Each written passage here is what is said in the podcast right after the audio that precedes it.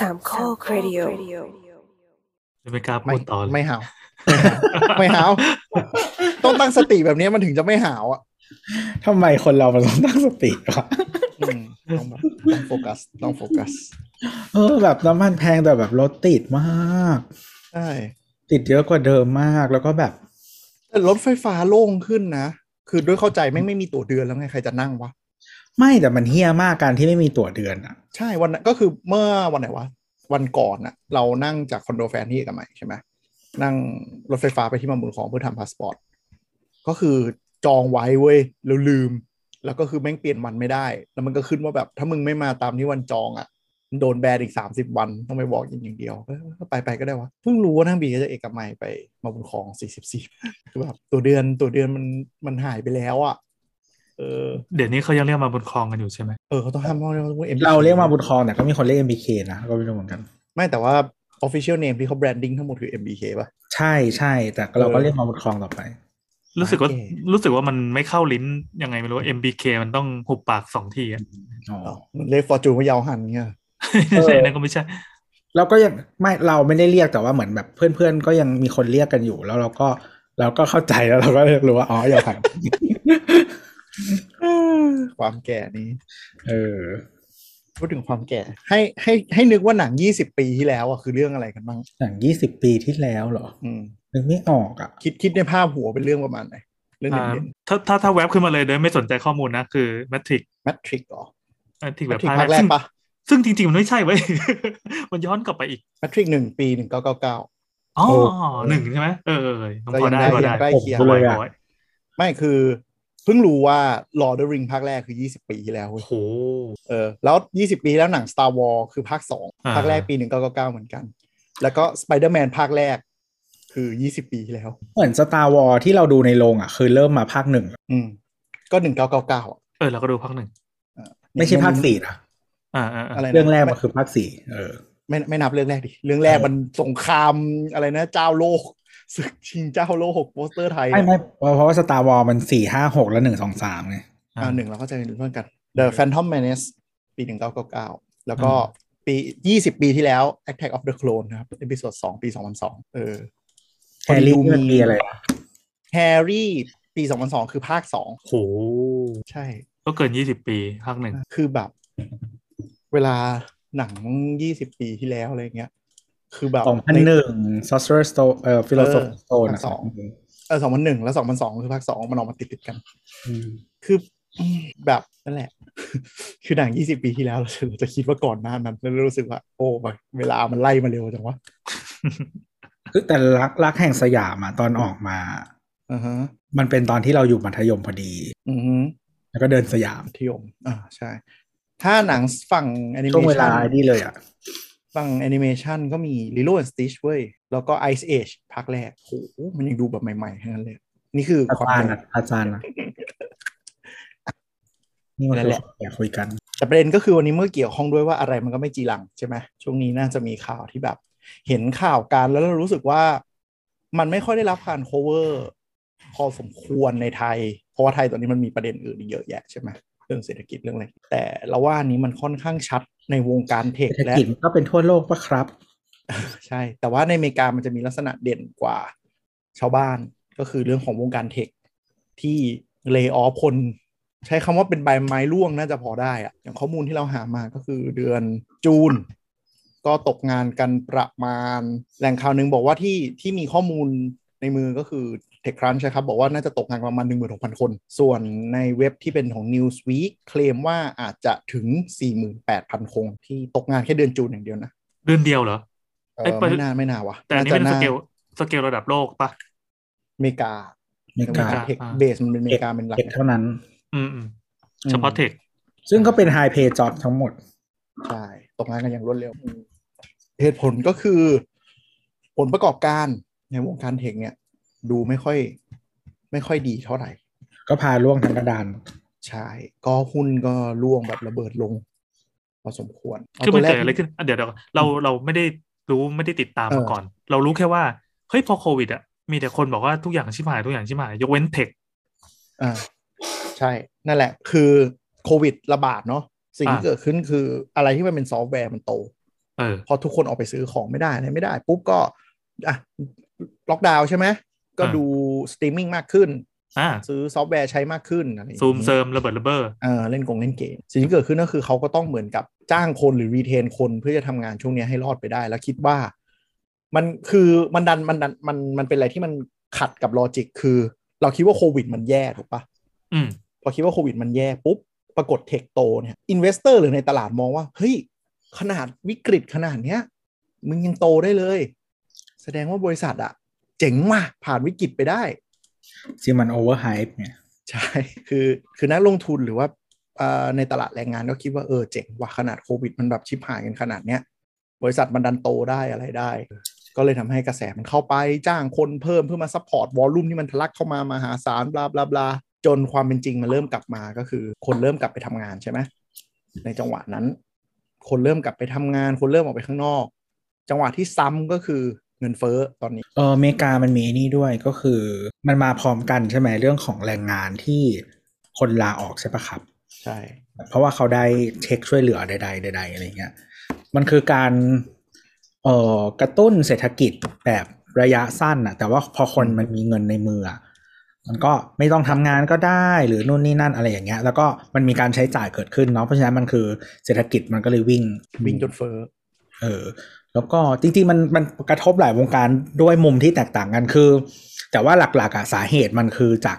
การที่มันไม่แน่นอนเออเพราะฉะนั้นอะ เวลาทุกคนอะเขาเรียกว่าอะไรสร้างตัดสินใจในการทำอะไรอะ กับบริษัทหรือส่วนตัวหรืออะไรก็ตามอะมันไม่ทุกคนไม่ได้อยู่ในวิธีการคิดเดียวกันใช่ไหมแล้วแต่ละคนก็อาจจะถูกบางจุดหรือไม่ถูกบางจุดอะไรอย่างเงี้ย เออ มันก็จะทุกอันมันก็เลยผลมันก็อาจจะไม่ได้ดีอะไรอย่างนั้นอะเออ คือคือเศรษฐกิจเนี่ยมันเป็นอะไรที่เดาเอฟเฟกต์ยากมาก นึกสภาพ อ่า มีโควิดระบาด มีคนตกงาน รัฐบาลเอาเงินกระตุ้นลมีงของให้เทียบด้วยแหละ ใช่มาแล้วมันมันเขาเรียกว่าอะไรมันคาดเดาเหตุและผลลำบาก อืม อ่า รัฐบาลกระตุ้นเงินลงไปให้ทุกคนได้เช็ค ทุกคนมองว่า เฮ้ย กูอยู่ใน food retail สมมติอยู่ใน food retail เนี่ย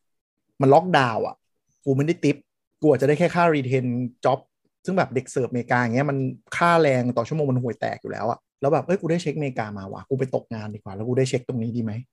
อืมก็ลาออกแม่งเลย แล้วก็เอาเงินเนี่ยไปตั้งตัวมั่งทำอย่างอื่นมั่ง หรือที่มีข่าวเยอะมากแต่ไม่มีข้อมูล ที่เพยเขาซื้อสื่ออเมริกาพยายามเอาข้อมูลอยู่ มีคนเอาเงินไปลงคริปโตเท่าไหร่วะเออ เออพอช่วงนั้นอะคริปโตมันบูมมาก ทุกคนแห่กันลงคริปโต มันก็คือมันมันมัน มันมันกระแสมันมาอยู่แล้วเนาะแล้วก็พอคนมีเงินเป็นเงินแอนฟรีๆอะแคชในมืออะ เออเขาก็ลงอะไรอย่างเงี้ยใช่คือคือปัญหามันคือมัน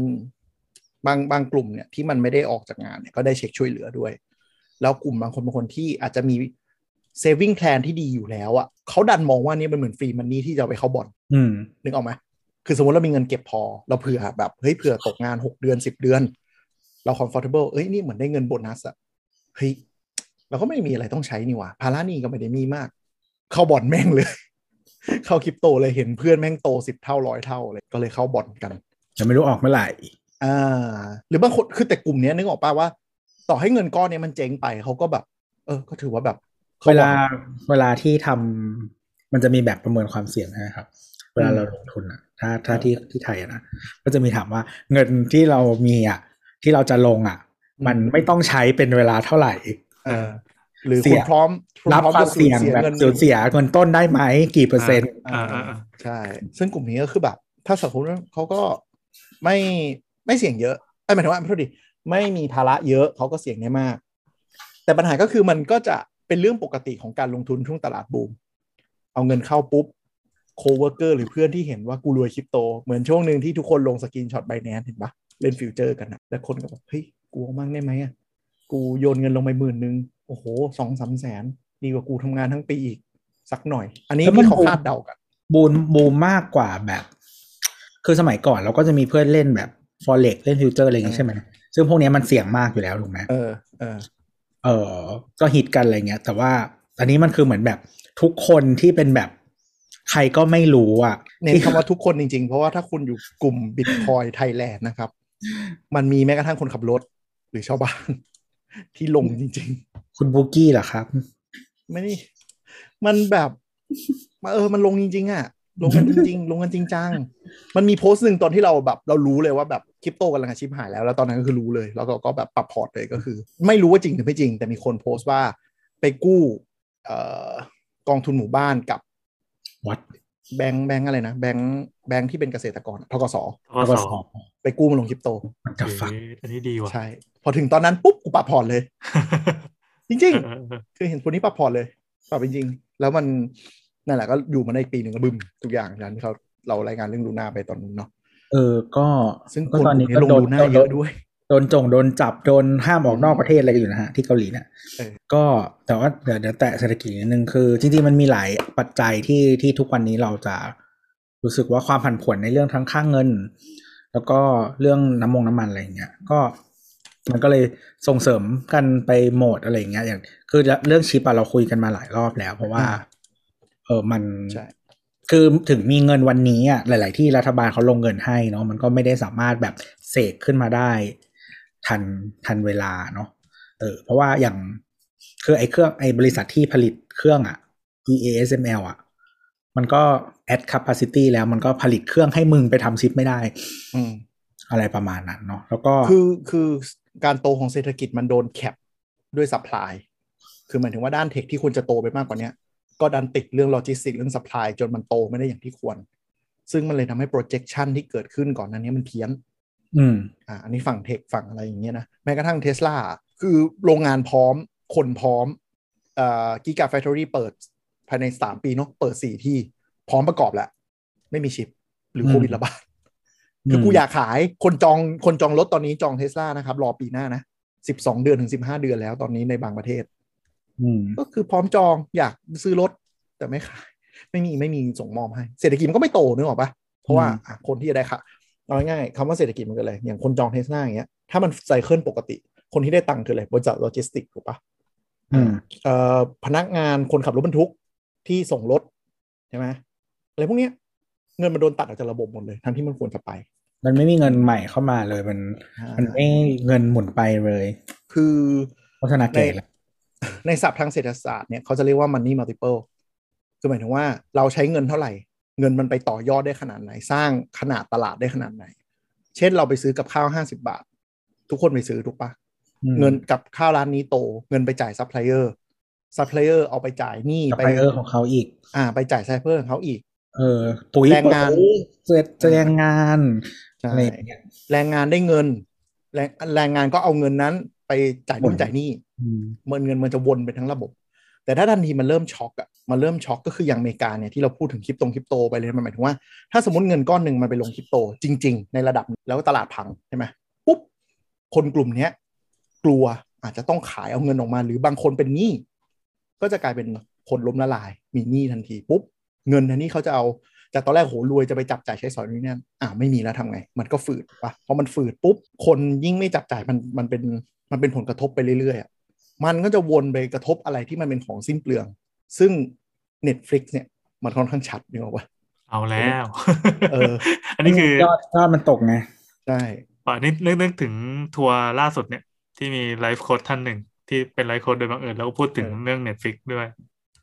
ไม่ร้านขนมเหรอหรือไม่ใช่ใช่ใช่ร้านขนมนี่แหละเออเนอะว่าแบบเอาเงินไปสิ้นเปลืองอะไร จะมีอะไรนะ Netflix กับ Starbucks หรืออะไรสักอย่างที่จะโดนทุกทุกเคสทุกกรณีอะอืมที่บอกว่าเป็นสิ่งสิ้นเปลือง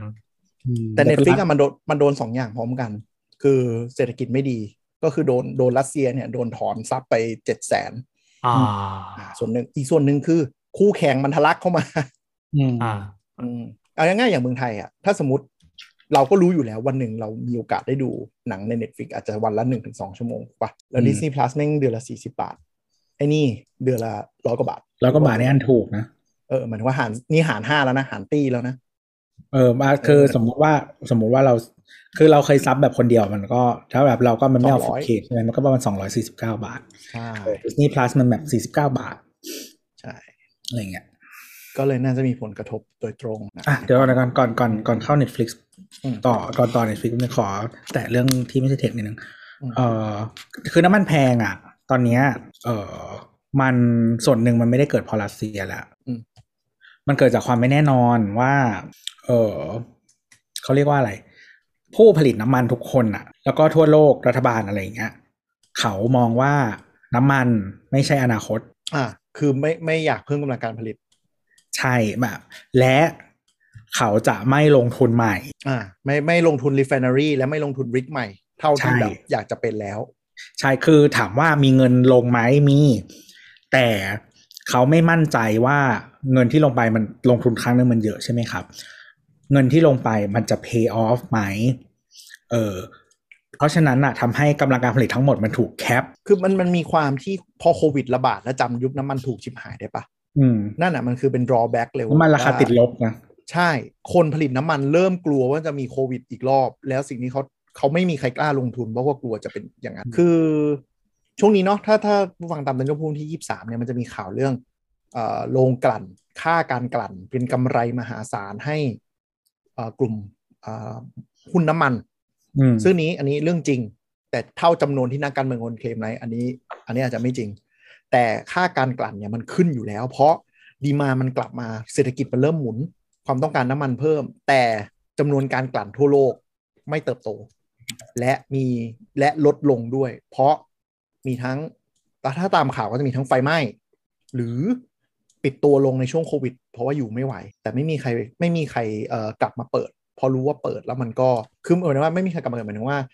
เขาก็ไม่กล้ากลับมาเปิด เพราะว่าถ้าเปิดแล้วสป라이มันทะลักเข้ามาแล้วราคาตกอีกก็อาจจะไม่รอดอีกหรือไม่หรือคือหรือหรือถึงเขาเปิดเต็มที่อะแต่เขาไม่ลงทุนในที่พื้นที่ขุดเจาะใหม่อะไรอย่างเงี้ยใช่เอ่อตัวตัวธุรกิจเองมันจะไม่มี growth ใช่ไหมครับ เพราะฉะนั้นเนี่ยสิ่งที่เขาเรียกว่าอะไรเป็น choice ที่ดีที่สุด สำหรับคนที่อยู่ในธุรกิจนี้ก็คือ cash เงินออกให้มากที่สุดอ่าแล้ววันนี้เลย คือคืออย่างนี้มันจะเป็นเหมือนเขาเรียกว่าอะไร มันจะเป็นไดเลม่านิดนึงภาษาไทยว่าอะไรวะเอ่อเออไม่บอกว่าเออ เออประประมาณว่าทางเลือกที่ยาก เออ ถ้าเขาทำให้ราคาน้ำมันพุ่งใช่ปะทุกคนน่ะ ก็จะออกจากน้ำมันให้เร็วที่สุดนึกออกไหมอืมเออ เพราะฉะนั้นอะมันก็เลยเป็นเหมือน มันก็ขัดกันอยู่เนาะหมายถึงว่า ยิ่งเขาทำให้ราคาน้ำมันแพง เขาก็จะดันคนใช้อะ แล้วก็อะไรต่างๆอะออกจากการใช้น้ำมันให้เร็วอืมแต่เขาคิดแล้วว่า แม้จะทำแบบนั้น คนมันก็ยังออกไม่เร็วพอหนึ่งและเอาเงินวันนี้ดีกว่า เออ เอาเงินวันนี้ดีกว่า แล้วก็หลาย ๆ เจ้าเนี่ยทุกคนเนี่ยก็จะเออเขาลงทุนในธุรกิจพลังงานอย่างอื่นอยู่แล้วเขายังอยู่ในธุรกิจพลังงานกันอยู่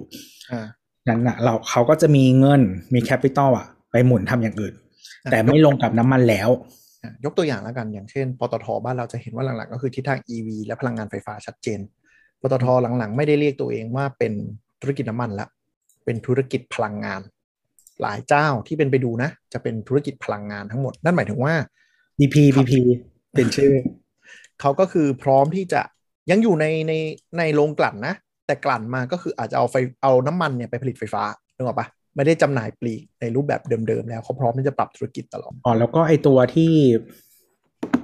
ไอการแคปของพลังการผลิตน้ำมันที่ไม่มีการลงทุนเพิ่มเนี่ย มันจะส่งผลต่อเอ่อ by product อะก็คือหมายถึงว่าของที่มันเหลือจากกระบวนการผลิตของน้ำมันอะซึ่งมันมีประโยชน์อีกมากมายเนาะไม่ว่าจะเป็นปุ๋ยหรือสารปุ๋ยเคมีต่างอ่าพลาสติกเกือบๆทั้งหมดอื เออหรือสารเคมีต่างๆ ที่มันเกี่ยวเนื่องกัน เพราะฉะนั้นน่ะมันทำให้ supply ของของหลายๆอย่างมันหายไปด้วย เมื่อน้ำมันมันแพงหรือว่ามันคือมันเขาเรียกว่าอะไรมันก็ขึ้นราคา ถ้าเราจะถ้าซื้อได้ก็คือขึ้นราคา อะไรอย่างคืนั้นออะคือมันมีอารนีอย่างหนึ่งก็คือที่ค่าการกลั่นตอนนี้มันแพงอะเพราะมันเกิดจากตอนที่โควิดระบาดอะไม่มีรัฐบาลไหนช่วยบริษัทน้ำมัน คือตอนนั้นค่าการกลั่นติดลบ ค่าการกลั่นติดลบหมายถึงว่าอะไร กูกลั่นน้ำมันออกมาไม่มีใครซื้อแล้วกูต้องมาตั้งสต็อกไว้ คืออมันหยุดมันหยุดผลิตไม่ได้นึกออกปะของมันราคาเข้าตลอดราคาน้ำมันก็ติดลบ เพราะว่าคือเออหมายถึงว่าเขาไม่หยุด เพราะเพื่อเออให้มันต่อไปเพราะว่าการ start stop มันมีค่าใช้จ่ายเยอะ เขาจึงไม่หยุดแล้วเขาก็ไม่รู้ว่า demand จะกลับมาเมื่อไหร่ เขาก็เลยไม่หยุด แล้วก็แบบแต่ว่ากูไม่มีที่เก็บแล้วมึงจงเอาไปของฟรีอะเอาไปเลใช่ก็คือบริษัทน้ำมันตอนนั้น จ้างให้ใครก็ได้ เอาน้ำมันไปปล่อยสักทีก็ได้ อืม เพราะว่ากูไม่มีคลังให้เก็บแล้ว นี่คือสิ่งที่ที่เกิดขึ้นจริงๆ ในในที่เราถ้าเคยเราตามข่าวเศรษฐกิจอืมตอนนั้นก็คือเจ็บลงกลั่นเจ็บกันหนักมาก เจ็บกันนะแต่พอมันกลับมาโตเงี้ยเขาก็ต้องเอาไปชดเชยส่วนที่ตรงนั้นนึกออกปะอืมมันก็เลยกลายเป็นดราม่าไม่ใช่แค่ประเทศไทยนะ เรื่องค่าการกลั่นนี่ไม่ใช่ประเทศไทยนะมันเป็นทั่วโลก อังกฤษมาเลแล้วก็หลายที่เลย ก็เริ่มต้องมาดูเรื่องนโยบายพลังงาน แล้วว่าจะช่วยเหลือประชาชนยังไง ซึ่งหลายรัฐบาลไม่กล้าที่จะลงโทษพวกนี้ เพราะถ้าลงโทษปุ๊บเขาก็จะเลิกลงทุนเลยอืมถูกถูกปะ กลายเป็นว่ากูให้กูมาทำธุรกิจประเทศมึง พอกูแย่ไม่มีใครช่วย กูดีปุ๊บจะมาดึงเงินกูตีไปคูใช่อืมแต่ประเทศที่ happy ตอนนี้คือสิงคโปร์นะครับโรงกลั่นโลก เออ อันนี้ก็คือไม่เขาเรียกว่าอะไร แล้วก็เป็นประเทศที่ไม่ได้ไม่ได้ใช้พลังงานน้ำมัน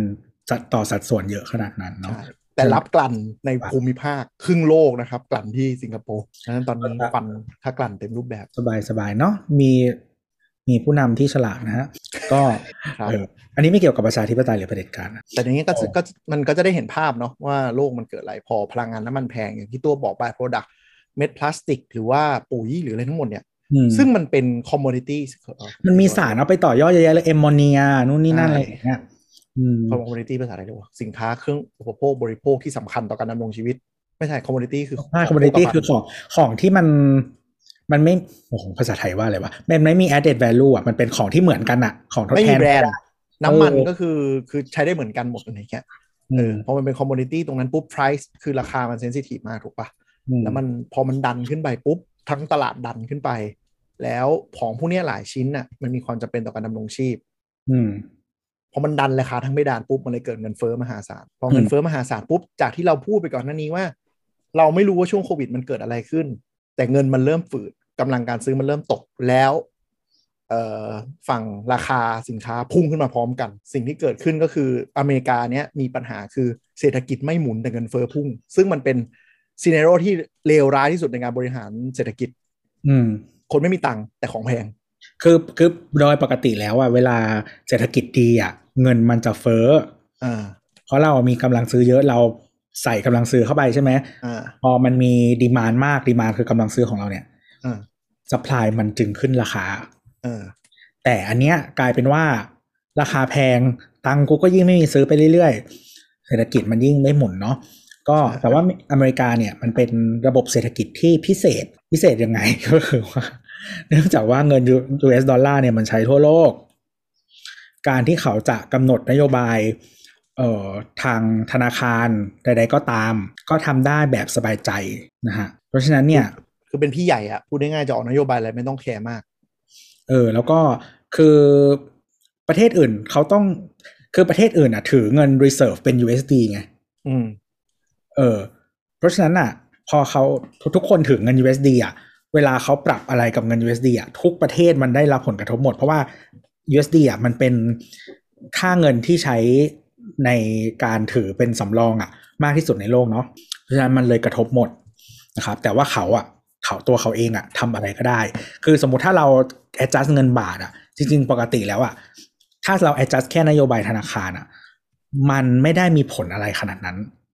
เราต้องไปปรับเงินสำรองด้วย อืม แต่อเมริกามันไม่ต้องทำอันนี้อืมเออแล้วก็เอ่อถ้าใครแค่จริงๆไม่ต้องตามข่าวอะแค่ข่าวที่ลอยมาในหูก็คือ รัฐบาลเอ่อธนาคารกลางอเมริกาเนาะเฟดปรับดอกเบี้ยขึ้นรัวรัว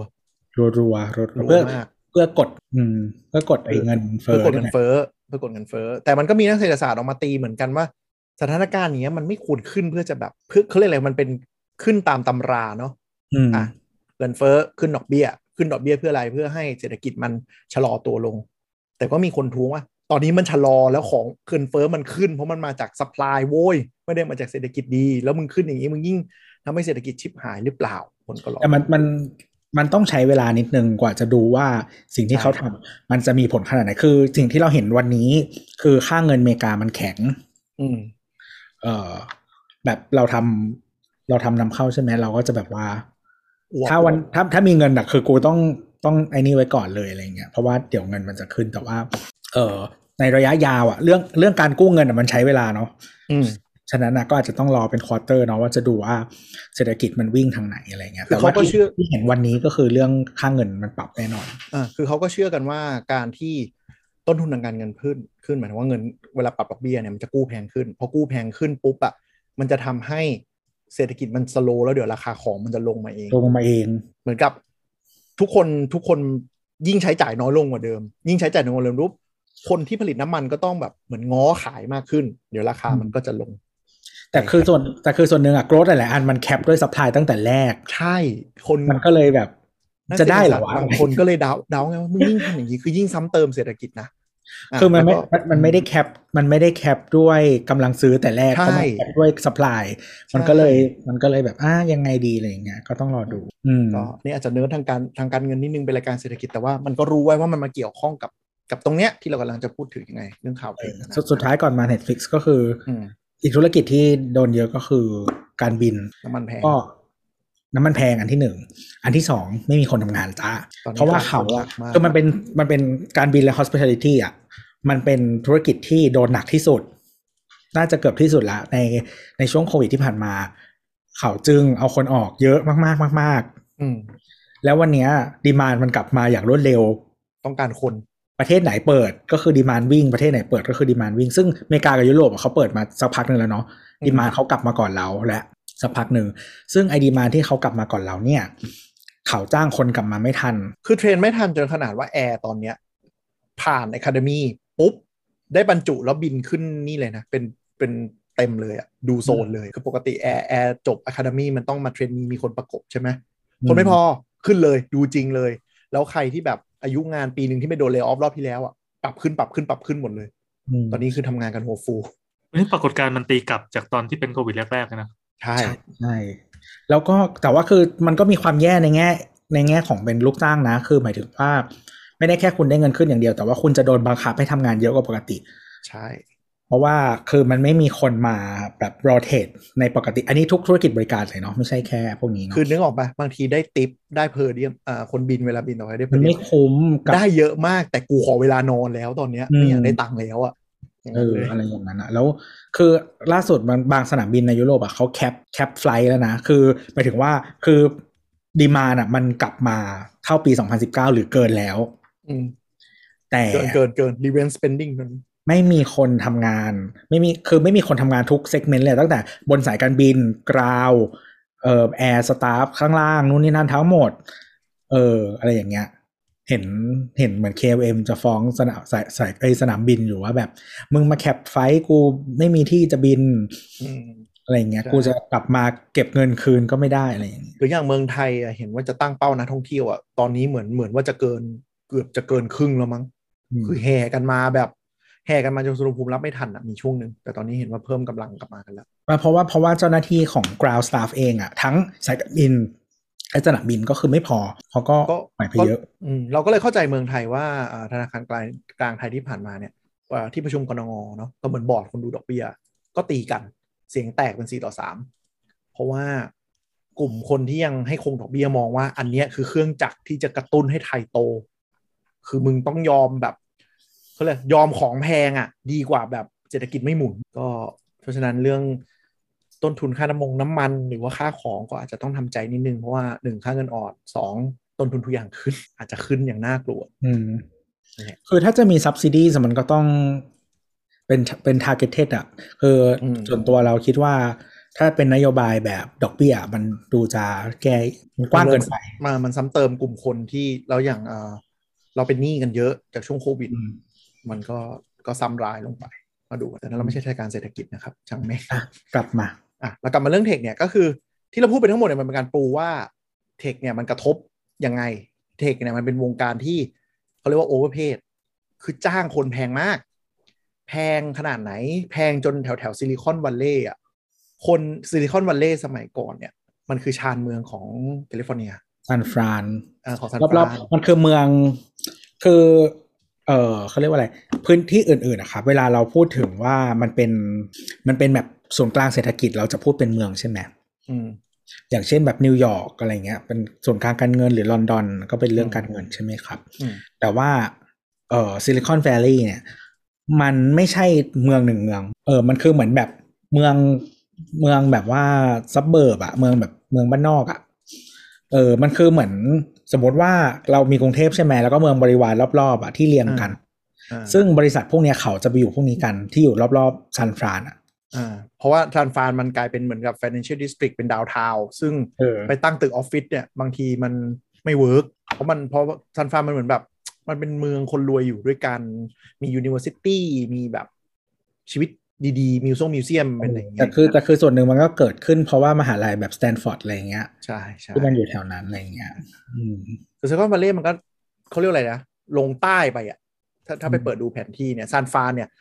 ตัวเมืองซานฟรานเนี่ยมันจะแบบแบบชีวิตโคตรดีอะแบบเป็น lake ล้อมแบบโหสวยๆอะไรเงี้ย ทีนี้พวกนี้เขาก็เลยถอยออกมาอยู่ตรงก่อนถึงซานโฮเซซานโฮเซมันเหมือนอีกเมืองหนึ่งใกล้ๆกันเหมือนกรุงเทพพัทยาอย่างนี้แล้วกัน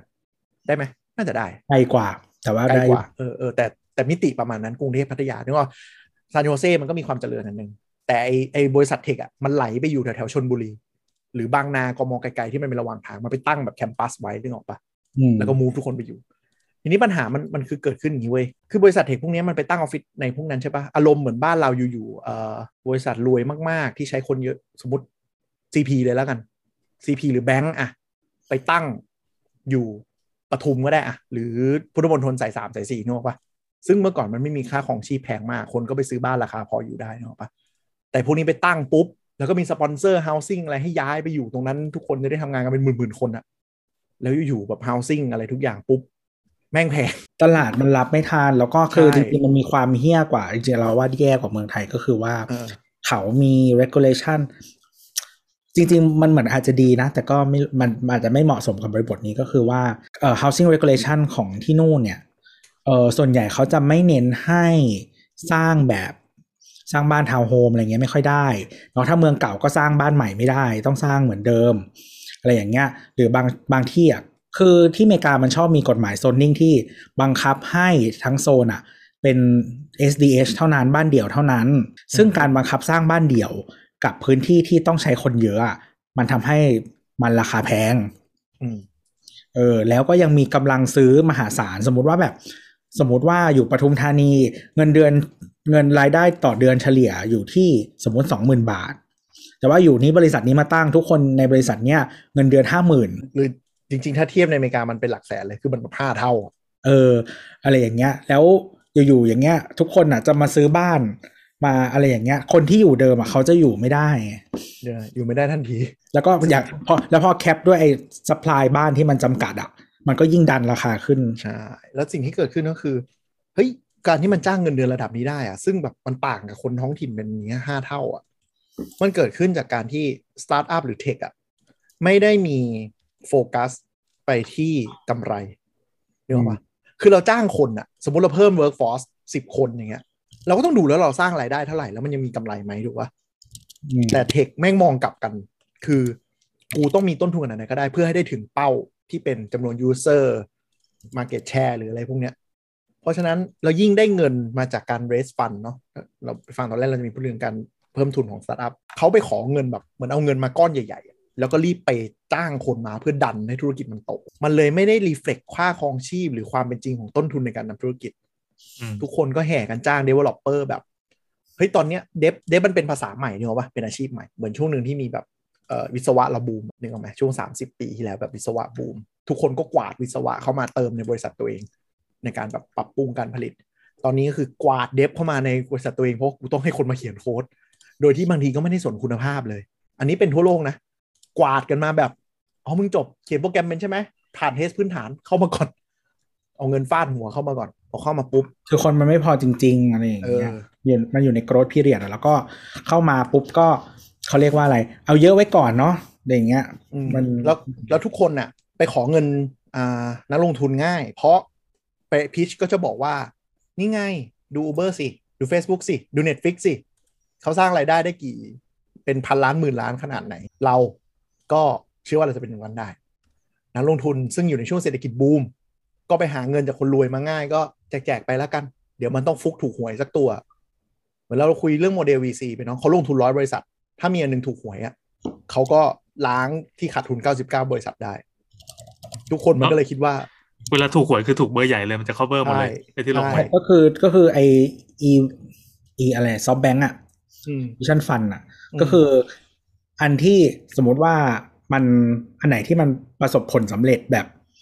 มากๆอะมันก็จะ cover loss ทั้งหมดใช่ไหม ซึ่ง Vision Fund ก็ลงทั้ง Uber Grab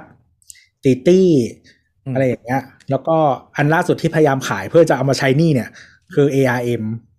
อืมอืมที่อังกฤษที่อังกฤษบล็อกอะไม่ไม่ให้กูไม่ให้มึงขายเออคือมันก็เลยกลายเป็นว่า VC ที่ได้เงินมาง่าย ๆ ช่วงโกรดอะพอมันเห็น Facebook เห็นเห็นพวกเนี้ย success อะทุกคนก็ทำแต่บางทีอะ VC มันลืมไปว่า ถ้ามึงไม่คัดหรือมึงไม่ดูเลย มึงลงไป 2,000 บริษัทอะมันเจ๊งหมดพันบริษัทนึกออกปะจากที่แรกเราคิดว่าแบบมันถูกหวย1%เนี่ยก็ยังไงก็ cover อะมันนั้นไม่ถูกหวยเว้ยคือเจ๊งหมดเลย เพราะมันเป็นไดเลม่าว่า พอทุกคนคิดว่ามันรวยง่าย ทุกคนยิ่งเข้ามา เพราะฉะนั้นขยะมันยิ่งเยอะ อาจจะอาจจะใช้คำว่าขยะอาจจะแรงไปหน่อย คือบริษัทที่ potential ไม่ได้ถึงระดับนั้นอะมันเข้ามาเยอะ จากตอนแรกอะคน raise fund อาจจะสักร้อยบริษัทที่เราพูดไปใช่ปะ ตอนนี้เป็นแสนอืมแล้วมันก็มีโอกาสคนที่สำเร็จอะมันคือจากหนึ่งในร้อยมันกลายเป็นหนึ่งในแสนอืมอืมแล้วมันมีไอ้นี่ด้วยคือเหมือนถ้าคุณเป็น innovation แบบซอฟต์แวร์อะมันกอบง่ายใช่ไหมใช่คือสิ่งที่เกิดแล้วขึ้นก็คือ พอคุณมันมันเป็นสองอย่างคือ พอคุณเป็น innovation software ใช่ป่ะหนึ่งคือคุณโตมาถึงจุดหนึ่งปุ๊บ ไอ้พวก big อ่าแฟง F A A N G ตอนนี้มันชื่องอกเต็มไปหมดเลยก็คือพวก Facebook Apple อะไรพวกเนี้ย มันก็จะมาหาคุณ แล้วกูจะซื้อ แล้วถ้าคุณไม่ขายเขาเดฟชนเลย นี่คือสิ่งที่เกิดขึ้นกับ Snapchat จำได้ไหมยุคหนึ่งจะมียุคหนึ่งของ Snapchat แล้ว Snapchat ก็คือไม่ขายกูมีคุณค่ามากกว่านั้น กูจะสู้มึง ก็เละเลย เพราะว่า Facebook ก็บอกอ๋อไม่ขายใช่ป่ะงั้นกูทำอืมเอาไอจีทำชนเลยเออ เราฟังมาถึงตอนนี้แล้วก็รู้สึกว่าไอ้ปรากฏการณ์นี้มันไม่ใช่ของใหม่ที่เกิดขึ้นในช่วงระยะโควิดเลยนี่นา มันเป็นเป็นมาตลอดเลยนี่ ใช่ ใช่ แต่ว่าแต่มันยิ่งเพิ่มเพิ่มเพิ่มเป็นเท่าทวีคูณไงเพราะไอความไม่แน่นอนหรือว่าแบบเห็นอะไรนิดหน่อยแล้วมันก็นู่นนี่นั่น แล้วก็มันจะมีตัวแปรอย่างที่บอกว่า คนตัวเล็กตัวน้อยที่มีเงินน่ะมันก็จะเข้ามาอยู่ในกระบวนการนี้ด้วยอะไรอย่างนั้น อ่า แล้วยิ่งโควิดอะมันทำให้ตัวเลขมันโดนบิดเบี้ยวอืมนักลงทุนก็คิดว่า เฮ้ย บริษัทเนี้ย โหยูเซอร์โตสามเท่าสี่เท่าในช่วงโควิด ซึ่งคนมอนเซนคนคิดว่าเป็นช่วงที่เลวละมึงยังโตได้ขนาดนี้ เฮ้ย ถ้าเศรษฐกิจกลับมาหมุนได้ดีกว่าเนี้ยต้องโตได้ดีกว่านี้แน่เลย แล้วคนพบว่าแม่งคิดนี่หรอกปะคือคนคือเขาลืมคิดไปว่า จริง ๆ บางทีบางทีเดเลม่าเนี้ยมันไม่ใช่ว่าเขาลืมคิด แต่ถ้าคุณไม่ลงช่วงเนี้ย คุณกลัวจะตกรถอืมนึกออกไหมมันมีแบบโหบริษัทอะอย่างซูมเอาง่ายอย่างซูมชัดเลย จากบริษัทที่มันก็เออไปได้เรื่อยๆ ขายคอร์เปอเรทเรื่อยๆ อยู่ๆโตแบบปึ๊บทุกคนก็เนื้อหอมเลย เข้ามาโหขอด้วยขอจอยนี้ด้วย แล้วก็คนพบว่าการที่ซูมมันโตอะเลยทำให้ ทั้ง Google ทั้ง Microsoft หรือ productivity tool อื่นซิสทำโก้ว่าเฮ้ยวิดีโอคอลสำคัญว่ะ ทุกคนทุอักดเงินทุกพัคฒนเป็นนาซูมกันหมด ใช่ทุกคนเป็นซูมกันหมดถูกป่ะอ่าแล้วซูมก็เลยแบบโอ้เกิดทรัพยากรกูซูมไม่ได้อะไรอย่างเงี้ยก็เลยเหนื่อย แล้วพอมันเหนื่อยปุ๊บนักลงทุนที่ตอนแรกทำแผนไว้ว่าแบบโหซูมเนี่ย เป็นแพลตฟอร์มที่ unique มาก ไม่มีใครเหมือนแน่นอน คิดว่าแบบมันจะโตสิบเท่าได้แน่นอน เขาก็เริ่มมานั่งมองแล้วก็แบบเฮ้ยกูปรับแล้วว่ากูมันไม่โตสิบอาจจะโตสักสองเท่า พอโตสักอ่าสองเท่าปุ๊บเขาก็ลงมาดูตัวเลข user ตัวละโห ถ้าอย่างเงี้ย มึงต้องคุม budget แล้วไม่งั้นเจ๊ง ก็จะโดนบีบลงมา เพราะฉะนั้น CEO ก็ต้องเริ่มไล่คนออก เพราะว่าคุณต้องคุม budget เนี่ยเริ่มเห็นภาพแล้วใช่ไหมอ่าอันนี้อันนี้อันนี้ใหม่ละอันนี้ใหม่ละเออจากตอนแรกที่คิดว่ามันโต หรือว่าตอนนั้นน่ะจำเป็นต้องโต เพราะว่านักลงทุนเนื้อหอมกูเอาเงินเข้ามาให้อ่ากูต้องโตว่ะ เพื่อจะตอบสนองนักลงทุน ตอนนี้กลายเป็นว่าเอาลุกมันเปลี่ยน มันซ้ำมากับ ที่เราปูมาก็คือเรื่องเศรษฐกิจ มันดันไม่หมุนอย่างที่ควรเป็น ทุกคนอืมคิดว่า post covid อะไรขึ้นมาปุ๊บทุกอย่างจะดี ไม่ทุกอย่างเลวร้ายเพราะเรื่องสงครามรัสเซียกับยูเครนที่อยู่ๆโผล่มาได้ไงไม่รู้ อันนี้เป็นอะไรที่นักวิเคราะห์หลายคน มองว่ามันมันไม่น่าจะเกิดขึ้นอะ เออ แต่ดันเกิด โดนจีนซ้ำจีนปิดประเทศล็อกดาวน์อีกรอบทั้งทั้งๆที่ ทุกคนจะคิดว่ามันจะเริ่มกลับมาหมุนแล้ว แม่งล็อกดาวน์สงครามรัสเซียยูเครนตีโป๊ะเข้ามา แล้วเศรษฐกิจยุคเนี้ยทุกอย่างมันผูกกันหมดนึกออกปะกลายเป็นว่า อย่างเช่นเคสที่รัสเซียอ่ารัสเซียยูเครนเกิดอะนอกจากแก๊สใช่ไหมที่ผลกระทบ มาดันกระทบเรื่องของค่าเงินด้วยเพราะข้าว่าวข้าวด้วยอะอันนั้นข้าวก็กระทบข้าวนี่ไม่คิดว่ากระทบ มันกระทบยังไง คือข้าวรัสเซียยูเครนเนี่ยเขาบอกข้าวบาเล่มันเยอะไม่ส่งออกพอไม่ส่งออกปุ๊บอินเดียรู้แล้วว่าเฮ้ยถ้าในประเทศกูเนี่ย กูไม่ limit การส่งออกเนี่ยเดี๋ยวคนในประเทศกูจะไม่มีกิน กูกลายเป็นว่าผมว่าสามประเทศที่ export เยอะที่สุดของโลก หยุดส่งออก กลายเป็นข้าวบาเล่แล้ว wheatหายไปเก้าสิบเปอร์เซ็นของโลก ตอนนี้สิ่งที่เกิดขึ้นคือตะวันออกกลางชิบหายแล้ว เออตะวันออกคืกอลางคือประเทศเราอย่างที่เราเคยเล่าไปตอนก่อนๆเหมือนประเทศเราอาจจะไม่ได้รับผลกระทบเรื่องนี้เท่าไหร่ ของเราจะเป็นเรื่องปุ๋ยเรื่องอะไรมากกว่าอ่าแต่ว่าเนื่องเนื่องจากเราผลิตอาหารเอง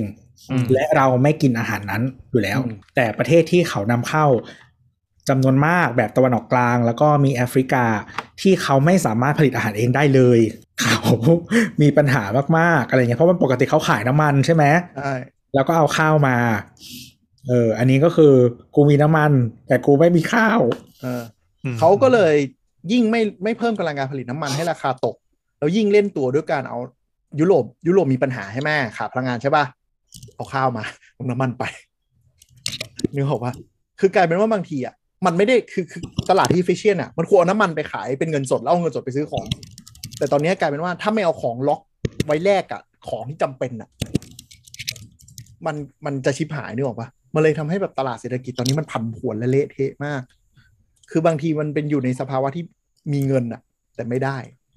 นั่นคือนี่วิมองกฤตถ้ามองอย่างนี้ดูประเทศเรามีความมั่นคงมากเลยนะเนี่ยเอ่อก็ใช่ แต่ว่าก็เรื่อง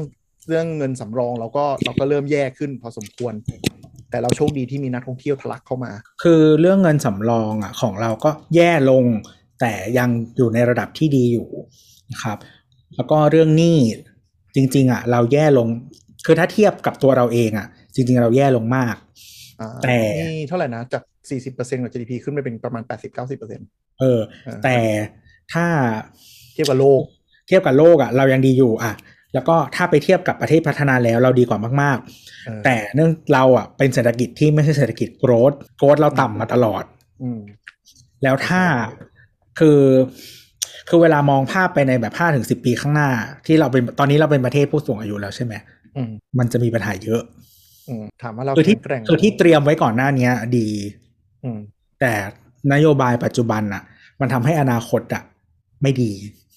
ตอนนี้ยังไม่อาจจะไม่เป็นปัญหาแต่ในอนาคตอะถ้าเรายังทำแบบนี้ต่อไปมันจะไม่ดี คือมันเป็นจังหวะที่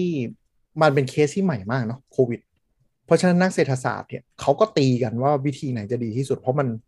คือเศรษฐศาสตร์เป็นวิชาที่มันตั้งทฤษฎีนี่บอกว่าแต่ในปัจจัยความเป็นจริงเนี่ยมันมีอะไรอีกอย่างมากมาย แล้วเขาก็ไม่รู้ว่า way ไหนมันจะ work มันก็เลยยังเป็นปัญหาอยู่ว่า อย่างที่บอร์ดกนงตีกันอะเพราะฝั่งหนึ่งเชื่อว่ามันเกิดจาก supply push เพราะฉะนั้นอะเราไม่ควรจะขึ้นดอกเบี้ยเพื่อเป็นภาระเพิ่มอีก ควรจะให้เงินมันหมุน แต่กลุ่มหนึ่งก็อ่ายังใช้ standard playbook แล้วกันของธนาคารกลางก็คือเงินเฟ้อก็ต้องขึ้นดอกเบี้ยก็ต้องดูกันไปไม่มีใครผิดไม่มีใครถูกแล้วมันไม่มีใครรู้ด้วยว่าวิธีไหนจะผิดมันไม่มีใครรู้ เออ แล้วไม่รู้ด้วยว่า playbook ไหนมันจะเวิร์กด้วยซ้คือำอืมส่วนหนึ่งอะทฤษฎีทางทฤษฎีทางเศรษฐศาสตร์ทั้งหมดอะเวลาเราท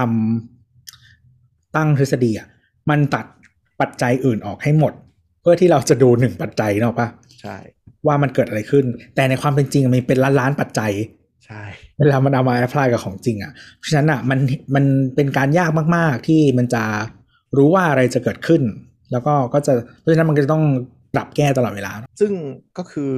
จากก่อนหน้าเนี้ยที่วงการสตาร์ทอัพหรือว่า tech เนี่ยมันเป็นวงการที่เงินมันหมุนมาง่าย ตอนนี้กลายเป็นนักลงทุนหรือคนมีตังค์ทั้งหมดอะเริ่ม เริ่มเพ่งกับมึงแล้วว่ามึงใช้เงินอะไรฟุ่มเฟือยเปล่านึกออกปะ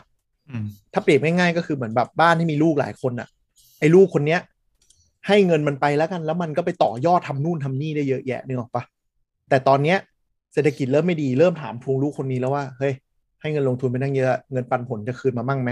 หรือได้อะไรเป็นชิ้นเป็นอันไหมลูกคนนี้บอกว่า เอ่อยังขาดทุนบักโกกอยู่เลยอะนึกออกปะอะเรามาดูเคสที่ไทยดีกว่านะฮะเออชัดเจนเนาะช้อปปี้ ครับผมอ่าก็เออแต่ความจริงอะเขาเรียกว่าอะไร เดี๋ยวก่อนข่าวมันคือ ปลดคนครึ่งหนึ่งใช่ไหมเกินครึ่งกว่าครึ่ง เดี๋ยวใช่งี้เดี๋ยวเดี๋ยวเดี๋ยวต้องแตกก่อน คือคือข่าวมันเวลาเวลามันออกไปเละมากคือพาดหัวพาดหัวอ่าพาดหัวปุ๊บ มีกลุ่มคนที่รับสารไปว่าช้อปปี้ปลดคนครึ่งหนึ่งไม่จริงฝั่งอีคอมเมิร์ซยังไม่ได้ปลดเลย และยังโตครับได้ดีอ่า แม้จะแต่ขาดที่อะอ่าแต่ฝั่งที่ปลดคือช้อปปี้เพย์กับช้อปปี้ฟูฟู้้ดดฟู้ดไม่ไม่ใช่ตัวช้อปปี้หลักนะ ไม่ใช่ช้อปปี้ไม่ใช่ช้อปปี้หลักเออไม่ใช่แต่ที่ที่เป็น marketplace อะไม่ใช่อ่าเออแต่เราแต่เราไม่รู้โครงสร้างองค์กรมันเป็นยังไงนะมันจดบริษัทแยกกันก็จริงแต่ก็ได้ข่าวว่าเอาคนมาทำงานเป็นคนฟู้ดมันฟู้ดมันอันเดียวกันปะแต่แต่ช้อปปี้เพย์มันคือแอร์เพย์มันคือแยกบริษัทกัน อืม เอ่อช้อปปี้ฟู้ดแยกมีทุนจดทะเบียนสิบห้าล้านแยกออกมาด้วยแยกด้วยอืมแต่แต่เวลาไปที่ทำงานเขาก็ปนๆอยู่ด้วยกันนะเขาไม่ได้แยกอะไรขนาด คือมันดีสิมันควรจะเขาเรียกว่าอะไร การลดต้นซิน e จีมันคือ suppose to ลดต้นทุนแหละคือปัญหามันคืออย่างนี้เหมือนกับเอ่ออย่างน้องลงทุนเนี่ยช้อปปี้เป็นบริษัทในตลาดหลักทรัพย์สิงคโปร์เนาะบริษัทแม่ก็คือ SEA ที่เป็นเจ้าของการีนาด้วยอืมคือ SEA เนี่ยมันมีความเจ๋งอย่างหนึ่งคือมันเป็นสตาร์ทอัพที่มันเลี้ยงตัวเองได้ด้วยการเอาเงิน ฝั่งเกม ฝั่งการีนาวัยรุ่นฟรีไฟอะไรพวกนั้นนะมานะ reinvest ในอย่างอื่น คือกำไรมันเยอะมากเป็นหลักพันพันล้านมันเพราะฉะนั้นไม่มันเป็นสตาร์ทอัพที่เลี้ยงตัวเองได้ไวเออคือคือมันกลายเป็น dealer ขายเกมที่ประสบความสำเร็จมากแล้วกำไรมันมหาศาล เพราะฉะนั้นเนี่ยพอกำไรตรงเนี้ยแทนที่เขาจะเอาไปลงทุนในธุรกิจเกมเหมือนเดิม เขาทำตัวเป็น VC ในตัว ก็คือเอาเงินเนี้ยมา deploy ทำธุรกิจแปลกๆ ใหม่อ๋อเงินต่อเงินได้อีกๆ ใช่ใช่ใช่แต่ว่าอย่างอย่างไอ้เนี้ยที่เราเห็นใช่ไหมครับ ทั้งหมดอะมันคือบริษัทที่ที่ดังมากๆ ที่เป็นสตาร์ทอัพที่เป็นเหมือนแบบเขาเรียกว่าอะไรสตาร์ทอัพที่ยิ่งใหญ่มากของโลกอะเออคือ Uber ใช่ไหมซึ่ง Uber อะก็คือโดนก๊อป business model อะ ไปทั่วโลก อืมก็คือ Grab ก็คือ Grab เออไม่โบใดๆติ Grab ตี้โบติตี้เก็ตอะเยอะแยะ เออมากมายเนี่ยเนาะแล้วก็ถ้าในบ้านเราก็จะพวกแอปส่งอาหารก็เหมือนกันเนาะเพราะมันอืมเอ๊ะแอปส่งอาหารใครเริ่มวะไม่ไม่ใช่ Uber Eats ปะแอปส่งอาหารจริง ๆ ก็ Deliveroo เอ๊ะ DoorDash อะไรเงี้ยเหรอ DoorDash แต่จริงๆอเมริกาคือเริ่ม DoorDash แล้วก็พอนั่นแหละ Uber ก็ทำตาม เออ นั่นแหละอะก็ก๊อปกันไปก๊อปกันมาเนี่ยเพราะฉะนั้นเนี่ยคืออย่าง s h อ p e e เองไอธุรกิจทั้งหมดที่เราพูดที่ที่เป็น under name s h อ p e e อะ ก็เป็น business model ที่เหมือนกับคนอื่นเหมือนกัน คือคือด้วยวงการเทคเนี่ยมันเป็นธุรกิจที่ใช้เทคโนโลยีเนาะแล้วก็ลงทุนใน hard asset น้อยอืม hard asset คือหมายถึงว่าไม่ลงทุนเครื่องจักรไม่ลงทุนที่ดิน ไม่ลงทุนโรงงานอืมเพราะฉะนั้นเวลาคนมันจะบิดไปทำอะไรอะ่ะมันก็บิดแป๊บเดียวแล้วทำได้เลยอืมเพราะฉะนั้นช้อปปีเห็นว่าธุรกิจส่งอาหารดี ธุรกิจ payment ดีทำไมไม่ทำอะ ก็ทำเลย แล้วก็เผาเงินเล่นเป็นพันพันๆล้าน ใช่ไหม นี่เราเพิ่งอันนี้ก็อ่านข่าวของปีที่แล้วช้อปปี้ขยายอาณาจักรครบวงจรดันช้อปปี้ฟู้ดชิงสมรภูมิเดลิเวอรี่นี่คือปีที่แล้ววันที่เจ็ดกรกฎาคมยังไม่ครบปีเลย ใช่ เออนี่แหละ คือเพิ่งมาคือเลยแต่อะแต่แต่ถ้าใครเคยใช้ช้อปปี้ฟู้ดเนาะคือมันแจกโค้ดแบบสุรุ่ยสุร่ายมากอะ่ะกินอืมเรากินฟรีหลายมื้อเลยอะ่ะเหรอเออ ซึ่งมันมันมีความ irony นิดนึงคือ strategy เนี้ยมันดู work ถ้าคุณเป็นแพลตฟอร์มใหม่ เพื่อดึงคนมาใช้ถูกปะอ่า แต่เราเชื่อว่าสิ่งที่เกิดขึ้นใน Shopee Food ก็คือ คนที่กดโค้ดเนี้ยก็คือคนที่เป็นช็อปเป็น Shopee user อยู่แล้วอ๋อแล้วเหมือนกลายเป็นกินฟรี แล้วพออ๋อมึงไม่แจกโค้ดใช่ปะกูก็กลับไปกดสั่ง Grab ใหม่นึกออกปะคือมันไม่ได้ดึง user มาใช้เพิ่มไม่ได้มีคนมาใช้ต่อ แต่คือเขาเราเข้าใจว่าจริงๆอะ strategy ส่วนหนึ่งเขาอะ เมื่อเขาอยู่ไว้ในแอปเดียวกันอะ เขาต้องการดึงคน user ของ Shopee ที่ฐานมันใหญ่พออยู่แล้วอะเข้าเข้ามามาใหม่ เออเขาก็ต้องคิดว่าเขาจะ convert คนที่ใช้ s h อ p e e เฉยๆอะได้กี่เปอร์เซ็นต์อะไรอย่างงี้ใช่ปะแต่ว่าอันนี้ไม่มีผลวิจัยใดทั้งสิ้นแต่ว่า แล้วเราก็ไม่เหมือน consumer คนอื่นไว้เพราะฉะนั้นเป็นตัวแทนที่ไม่ดีของประชาชนอันนี้แต่ว่าเชื่อแต่ว่าคือเราไม่เคยใช้ s h อ p e e Food เลย อ่าไม่เคยใช้เหมือนกัน เพราะมันอยู่ในต้แอองปมัน s h แจ o ก p ฟ e รี e อ่าพอเกียรว่าตัวเกียรติซูเปอร์แอปใช่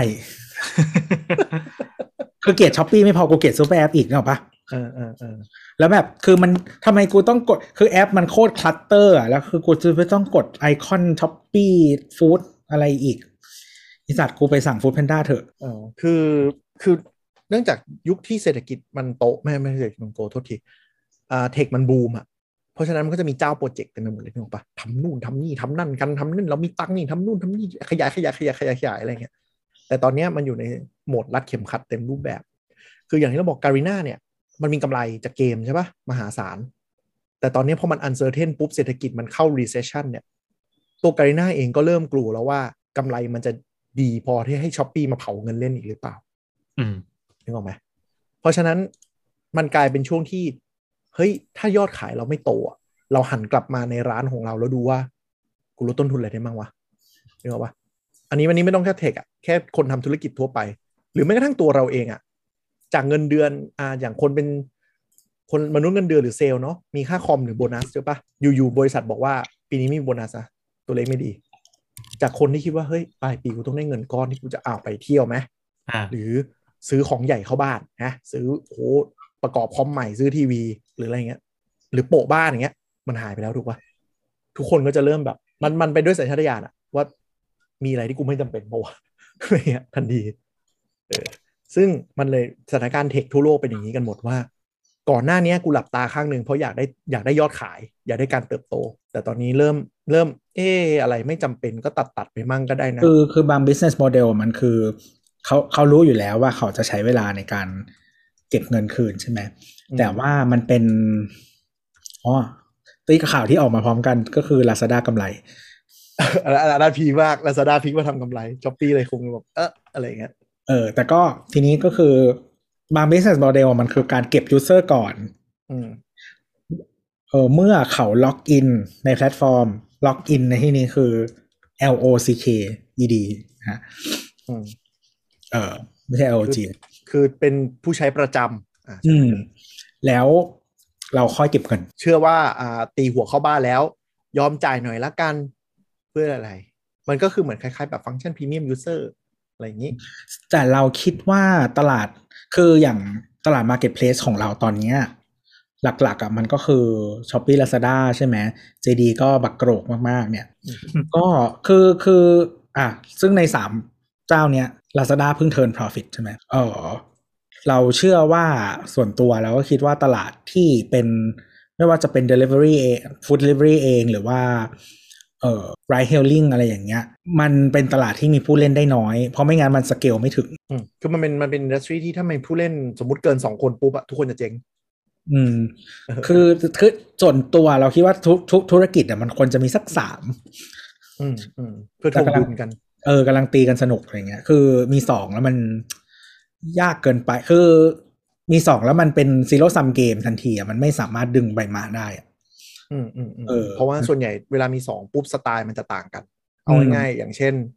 อ่า iPhone กับ Android เนี่ยอืมคือมันจะมีฝั่งหนึ่งฝั่งหนึ่งนึกออกปะมันไม่มีตัวเลือกที่สามให้เราลองแบบอืมที่มันจะแบบถ่วงดุลกันเอง ใช่ มันมันมันจะไม่มีอะไรใหม่อะ มันจะแบบแค่แบบก๊อปกันไปก๊อปกันมาอะไรเงี้ยอ่าก็จริงๆดู s h อ p e e Lazada นี่ก็จะเห็นว่า strategy ที่ที่ที่ฝั่งหนึ่งทำแล้วโซ popular อีกฝั่งหนึ่งก็จะต้องมี อะไรอย่างนั้นอะ คือมันมันไม่มีอะไรที่มันแบบออกมาได้อะไรอย่างเงี้ยอ่าเออเพราะฉะนั้นเนี่ยตอนเนี้ยธุรกิจไอ้ตรงที่เป็น food delivery เนี่ยที่มันมีผู้เล่นเข้ามามากมายในช่วงโควิด ไม่ว่าจะเป็นแบบ Robinhood อ่า Air Asia Super App Shopee Food เองก็ตามกับผู้เล่นเดิมที่ Line Man Grab แล้วก็อะไรวะ Food Panda ฟูดเพนด้าแข็งอยู่แล้ว เออ อะไรอย่างเงี้ย อันนี้ก็คือมันมีกี่เจ้าวะเนี่ยหกหกเจ้าแล้วนะ เหมือนมันมีเจ้าอื่นอีกแบบที่แบบเศษๆเล็กๆน้อยๆอีกอะใช่ที่ไม่ได้มีทุนแบบขนาดนี้อะไรอย่างเงี้ย มันก็เดี๋ยวมันก็จะต้องฆ่ากันจนตายต้องมีคนตาย คืออาที่อยู่รอดก็คือไม่เป็นเจ้าใหญ่เบอร์หนึ่งเบอร์สองก็ต้องเป็นนิชมากเออ หรือว่ามีทุนยาวมากๆ เพื่อที่จะรอให้คนอื่นมึงตายซะๆหรือคือเป็นนิชที่อาจจะแบบคิดค่าบริการแต่คนยังสั่ง เช่น เช่น เอาเร็วๆนะก็คือแบบเอ่อส่งเหล้าเพราะว่าเจ้าใหญ่ไม่เล่นอยู่แล้วมันผิดกฎหมายอะไรเงี้ยถึง อ๋เอาอปะเออเอเดี๋ยวอมันมีนะครับแพลตฟอร์มเราไหมเออนั่นแหละ อะไรเงี้ยอ่าแต่เจ้าทีนี้ใหญ่เขาถึงตอนกับต้องเขียนเลยนะว่าแบบห้ามแอบฝากซื้อห้ามอะไรอย่างเงี้ยใช่ใช่เดี๋ยวโดนเล่นไงเดี๋ยวโดนเล่นอ่าซึ่งมันก็คืออย่าง Shopee เนี่ยเนื่องจากที่ตัวบอกเนาะมันแข่งกันดุทางผู้บริหารทางสิงคโปร์คงมองว่า โห เอา resource ที่มาลงตรงเนี้ย ดึงกลับมาทำตัว Shopee e-commerce ให้มันแข็งกว่านี้ดีกว่าไหม เพื่อจะได้แบบมีรายได้เข้ามามากกว่านี้ หรือมันเทิร์น profit ให้เร็วกว่านี้เนาะปะ คือมันอยู่มันมันอยู่ในยุคที่แบบถ้ากูโตไปแล้วแบบเงิน cash flow ไม่พอ แล้วมันวิ่งไปหา VC หานักลงทุนอะแล้วขอตังค์อีกอะนักลงทุนก็จะบอกว่ากูก็ถังแตกเหมือนกันโว้ยไม่ให้มึงแล้วเนี่ยมันจะล่มไงแล้วก็จริงๆมันมีคำพูดในเพื่อนๆนะเนาะเขาก็เรียกว่าทุกคนมีเพื่อนอยู่ Shopee แล้วแล้วแป๊บๆก็โดนก็ลาออกกันหมด เออ ก็มีคนลาออกกับโดนไล่ออกอะตอนเนี้ยอืม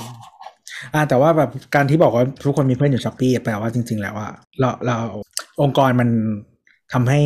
มีประสิทธิภาพมากกว่านี้ได้อะไรอย่างเงี้ยใช่ใช่เหตุผลก็คือหลายอันที่สตาร์ทอัพอะเริ่มปลดคนเนี่ยบางทีไม่ได้หมายความว่าจะเจ๊งนะ หรือมีอะไรนะ แต่สตาร์ทอัพมันถึงเริ่มเวลาที่แบบ มันมีคนทำงานซ้ำซ้อนในองค์กรกูวะอย่างทีมเนี้ยมีสิบคนอะคือมองแล้วเดี๋ยวนะ เหลือสักแปดคนมันก็น่าจะทำงานได้เท่าเดิมปะวะจากก่อนหน้านี้ก็คือปล่อยปละละเลยอะพูดตรงๆ tech หลายที่เนาะเอาแต่แต่บางทีมแบบสิบห้าเขาเหลือสี่อะไรอย่างงี้นะเออก็ สี่แล้วก็โยกเอาละกันไปทำอะไรอย่างอื่น หรือว่าอะไรยังไงแล้วมันจะมีหรือมีหลายวิธีอย่างเช่นสมมติองค์กรใหญ่มากๆอะ การที่มันมีหนึ่งทีมที่ทำหนึ่งฟังก์ชันแล้วมันสามารถเซิร์ฟได้ทางองค์กรโดยที่ไม่ต้องมีทีมนี้อยู่ในทุก unit อะไรอย่างเงี้ย หรือมันสามารถมีแบบ automation หรือ tools คือคุณเป็นบริษัทที่ based on software อยู่แล้วนะ มันก็สามารถแบบจัดการอะไรได้อะไรย่างหรือเงี้ยมันหรืออย่างบางฟังก์ชันของเทคอะมันคือทำงานซ้ำซ้อนกันแต่มีสามถึงสี่ทีม เพื่อที่จะได้เร่งโกรธนึกออกปะให้เออบางที A มัน B เป็น C แบบ D ให้ทีมแข่งกันเอง แต่ว่าใช่พอมันไม่อยู่ในโกรธแล้วอะไม่ต้องการแล้วนี่ คุณ optimize เอา optimize เอาเอาคนที่แบบทีมที่เก่งที่สุดอยู่หนึ่งทีมที่เหลือไล่ออกหมด แล้วคนทีมที่เก่งที่สุดอะ เอาเงินที่จากไล่ออกคนอะ มาลงทุนทูให้ทีมนี้อืมสามารถอ่า upsell ลูกค้าเดิมได้ดีขึ้นแทน มันก็จะเป็นกลยุทธ์ คือคือจาก tech ที่มันมี playbook แบบ เอาเงินมาเยอะแล้วทุ่มอะ tech เลยต้องมองตัวเองเป็นธุรกิจปกติละ ว่ากูต้องหาทางมีกำไรแล้ววะไม่งั้นกูอยู่ไม่ได้ เอออันนี้มันเป็นเหมือนเป็นจุดจบสตาร์ทอัพที่เป็นแนวเอาเงินมาตะบี้ตะบันเลยเปล่าวะ ใช่เหรอ อืม แต่จริงๆเราว่ามันเป็น cycle ปกติของสตาร์ทอัพนะอืมมคือวันหนึ่งอะคุณต้อง turn profit เว้ย ไม่งั้น ไม่งั้นการทำธุรกิจแบบนี้มันจะไม่มีวันยั่งยืนอะ จริงๆ ต้องบอกว่าเงินทุนมันไหลไปอ่าอินดัสทรีอื่นด้วย คือหมายถึงว่ามันยังเป็นเทคแต่อาจจะเป็น deep tech มากขึ้นเนาะ AI หรือว่าอ่า fintech อะไรเงี้ย แต่อะไรที่มันเป็นแบบ consumer อะทุกคนมันเริ่มเข้าใจ playbook กันหมดแล้วอะเขาก็จะไม่มีความที่แบบยูนี้อีกต่อไปที่จะมาเผาเงินกับคุณเล่น เออแล้วแล้วเออคอน sumer มันมันใช้เงินเผาเยอะกว่าอย่างอื่นอย่างเช่น สมมุติว่าถ้าคุณทำ AI หรือว่าอะไรแบบเนี้ยเออตลาดคุณอะ มันจะไม่ใช่ B2C ใช่ไหมครับ มันจะเป็นอืม B2E อะอ่าเพราะฉะนั้นเขาน่ะการจ่ายเยอะกว่า เออคุณไม่ต้องมาทำคูปองทิ้งฟรีอะ เพื่อเกณฑ์ user base ถูกไหมเออเพราะฉะนั้นเงินที่ออกจากกระเป๋าคุณไปอะ มันจะมัน direct กลับมาที่ product โดยตรงแบบเห็นได้ชัดเจนอะเนาะมันไม่ใช่ จ่ายเงินเพื่อซื้อฐานลูกค้าอืมเออไอการที่ให้คูปองอะมันคือจ่ายเงินเพื่อซื้อฐานลูกค้า ก็คือถ้าเทียบสมัยก่อนก็คืออัดค่าโฆษณาแหละเพื่อให้คนมาลองใช้ แต่ยุคนี้ก็คือแทนที่จะไปจ่ายเงินค่าโฆษณาปุ๊บกูเป็น marketing expense subsidize ลงไปเลยดีกว่าให้คนมาลองอืมเป็นเหมือนแจก product sample อะแต่อืมแต่แจกเยอะหน่อย แต่ถามว่าจบยุคไหมเราไม่มีคำตอบ เพราะว่าอีกสิปีมันอาจจะกลับมาก็ได้โมเดลนี้อืเนมอะปะอืมเพราะทุกคนกลับไปเป็นแบบ เฮ้ยกูต้องขายของมีกำไรว่ะต้องมีกำไรตั้งแต่ day one เพราะกูกลัวแล้วว่าเดี๋ยวกูจะหาตังค์ไม่ได้ เดี๋ยววันหนึ่งมันจะมีคนรวยโผล่มาบอกว่า ก็จะเป็น cycle อะอืมบอกว่าเฮ้ยลุย เราต้องเอาเงินฟาดแล้วแย่ง market share ให้ได้นึกออกปะอันนี้มันอาจจะเกิดขึ้นใน industry เก่านะอย่างเช่นมีอยู่ๆมีมหาเศรษฐีคนหนึ่งอะอยาก disrupt telco อาจจะตั้งค่ายมือถือค่ายที่สี่โผล่มาชนก็ได้ อันนี้คืคืออสิ่งที่ที่เมืองเกิดนอกก็มีคนเคยทำพยายามทำนะไอพวกค่าย telco แบบอินเดียไงแปลกๆอะไรเงี้ยเอออินเดียไง success ด้วยอืม แต่ก็คือ burn rate มหาศาลเลยนะหมดไปเป็นหมื่นหมื่นล้าน แต่ตอนนี้ก็กลับมามีกำไรแล้ว แล้วก็คืนทุนให้เขาพอสมควร อืม อะไรอย่างนั้น หรือแบบใช่แนวคือจริงๆอย่างอย่างบริษัทใหญ่ที่อินเดียแบบ Tata เนี่ยอืมเขาก็เขามีธุรกิจหลักอืมที่เขาแบบ strong อยู่แล้ว แล้วก็มีเงินนำมาลงอะไรก็ได้นะอืมแบบธุรกิจเหล็ก ธุรกิจอะไรอย่างเงี้ยแล้วพอเขาคุม supply ได้มหาศาลเนี่ย เหล็กต่อเรือนี่นั่นอะไรเงี้ย ก็อะมาทำสายการบินเล่นๆแบบที่ซื้อ Air India ไปอะอะไรเงี้ย อืม ก็ Air India มันจะเจ๊งแล้วก็อะกูซื้อซื้อซื้อช่วยซื้อแล้วช่วยรัฐบาลซื้อหน่อยอ่ามันจะมีอย่างประเทศเอเชียมันจะมีความสัมพันธ์ประหลาดประหลาดๆอย่างเช่นแบบรัฐบาลแบบค้ำหัวเอกชนรายใหญ่อยู่ ก็จะแบบวานเอกชนมา bail out หน่อยอืมอืมทีนี้คือ tech อะพอมันเกิดมันเกิดลักษณะอย่างเงี้ย สิ่งที่เกิดขึ้นก็คือ มันก็ต้องมีการปลดคน มันก็ต้องมีการปรับโครงสร้าง เยอะพอสมควร และเราเข้าใจว่าเทคอะมันเป็นวงการวงอ่ามันเนื่องจากมันเป็นธุรกิจใหม่ แล้วมันสามารถดู Data ได้เร็วมากนึกออกปะอย่างธุรกิจธุรกิจอย่างเราเก่าๆอะกว่าจะเริ่มรู้สึกว่ายอดขายมันเริ่มแย่บางทีอาจจะต้องใช้เวลาหลักเดือน หรืออะไรอย่างเงี้ย ที่จะเริ่มชัวร์แล้วมันแย่จริงนึกออกไหมเนี่ยต้องมีอะไรบางอย่างแต่เทคพวกนี้บางทีอะเขาดูแค่แบบหลักรายสัปดาห์เขาเริ่มเห็นทิศแล้ว อยู่ๆ Netflix อย่างเงี้ย มีคือนอกจากโดนรัสเซียไปเจ็ดแสนคนอะสิ่งที่เกิดขึ้นคือยอด โตมันไม่โตอย่างที่คิดแล้วจาก pitch ของ Netflix สมัยก่อนว่าแบบเรามีประชากรโลก 7,000 ล้านคน ปัจจุบันเรามี user 300 ล้าน เรายังมี market ที่จะเจาะไปได้อีกประมาณโอ้โหครึ่งโลกอีกประมาณ 3,000 ล้าน แต่ตอนเนี้ย user อยู่ที่ 221.64 ล้านราย แล้วมันไม่โตแล้วนึกออกปะก่อนหน้านี้คือยังไม่เจอยอดเขาไงตอนนี้อ้าวเออกูเจอยอดละคือคือเราว่านักลงทุนก่อนนั้นเนี่ย under อ่า estimate พลาดว่า Netflix อาจจะได้สัก พันล้านพันพันล้านรายมั้งอะไรอย่างเงี้ยทั่วโลก ตอนนี้คือแค่สองร้อยก็หนืดแล้วนึกออกปะอ่าเพราะมันมีคู่แข่งเยอะ แล้วก็คู่แข่งมองว่าขอบคุณ Netflix ที่กรุยทางให้ ทุกคนใช้สตรีมมิ่งเป็นแล้ว เออ แบบมาอันใช้นี้เราเถอะคือมันเป็นเขาเรียกว่าอะไรนะเขาก็คิดว่า เออแบบแล้วมันพรูมันเป็น business model ที่ proven อะอืมว่าแบบทำทางนี้ได้โว้ยเออเนี่ยเหมือนอย่างเหมือดินสตอนนีย์อย่างเงี้ยดิเหสมือนนีตย์อนก็นี้คืออะเหมือนตอนสตรีมมิ่งเพลงอะ เออใช่ เหมือน Spotify ก็กรีทางให้แล้ว Apple Music กระโดดเข้ามา ขอบคุณ Spotify ที่กรีทางให้ ตอนนี้ทุกคนใช้สตรีมมิ่งเป็นเลย หรือหรืออย่าง Netflix เนี่ยชัดมากดิสนีย์ก่อนหน้านี้ฝาก library บน Netflix เกือบทั้งหมดอ่าถึงขนาดมี co-production เนาะทำ Daredevil ทำอะไรกันบน Netflix ใช่ไหมแล้วสิ่งที่เกิดขึ้นคือพอ Netflix กรุยทางจนเป็นดิสนีย์ก็งั้นกูทำของกูเอง แล้วกูดึง library ที่เป็นหนึ่งใน magnet สำคัญเลยเพราะว่าตระกูลดิสนีย์มีอะไร Star Wars ใช่ไหมหนังมาเวลทั้งหมดการ์ตูนดิสนีย์อีกมหาศาลกูดึงกลับมาของตัวเองเลย อ๋อได้ Fox อีกได้ Fox อีกก็หนังหลายอันอีกดึงกลับมา Netflix ตอนนี้ magnet หายนึกออกปะก็ต้องลงทุนของตัวเอง ซึ่งลงทุนเองอะแฟรนไชส์มันสู้แบบนะอันของดีที่มันอยู่มาสิบยี่สิบปีหนังเก่ายังไม่ได้อยู่แล้วไงไอเขาเรียกว่าอะไร ตอนนี้ค่ายเดียวค่ายหนังค่ายเดียวที่ไม่มีสตรีมมิ่งน่าจะเป็นโซนี่อ่าใช่ แต่ก็ก็ทำการดีลเหมือนกัน ก็มีความแสบก็คือแบบบางทีก็เอาบางซีรีส์ไปฝากไว้แพลตฟอร์มหนึ่งเอาบางซีรีส์ไปฝากแพลตฟอร์มหนึ่งแล้วก็คือ ให้แพลตฟอร์มอะ bid กันแข่ง bid ตีกัน ใช่ อย่างสไปเดอร์แมนเนี่ย ชัดมากว่าทุกคนอยากได้เอาไว้ host ก็ให้มึงตีกันอืมเออแสบอยู่แสบอยู่โซนี่เพราะก็เขาเป็นเขาไม่มีเงิน business ลงทุน model อยู่แล้วไงมันเป็นเออแต่มันเป็น business model ที่ดี เออ อะไรอย่างเงี้ย ก็ใช่ใช่แต่หลังๆ เหมือนปีหลังๆ ก็พอโซนี่เขา restructure ระบบข้างในอะ ก็กำไรเกือบทุก BU แล้วมั้งอืมก็ก็เก่ง CEO คนใหม่เก่งอืมแต่ทีเนี้ยก็คืออย่าง Netflix เนี่ย พอมันกลายเป็นว่ายอดขายไม่โตนึกออกปะแล้วตอนนี้ค่าใช้จ่ายมึงแบบเยอะพราะมึงขาดทุนอยู่อะทุกคนก็พร้อมจะทิ้งหุ้นทันทีเลยนึกออกไหมจากตอนแรกคิดว่าแบบเฮ้ยมันยังคานไปได้เรื่อยๆ แล้วถ้าแบบตัวเลขสักห้าร้อยล้านเนี่ยเอ้ยกำไรมันคงเริ่มมีแล้วอะไรอย่างเงี้ยมันไม่ไปถึงฝันแล้วทุกคนก็ทิ้งหุ้นแบบยิ่งกว่าคริปโตล่วงอะล่วงแบบพืดหมดหวังอะไรอย่างเงี้ยอ๋อแล้วมันเป็นบริษัทที่ไอ้นี่ มันเป็นคือช่วงที่มันกำลังช่วงก่อนหน้านี้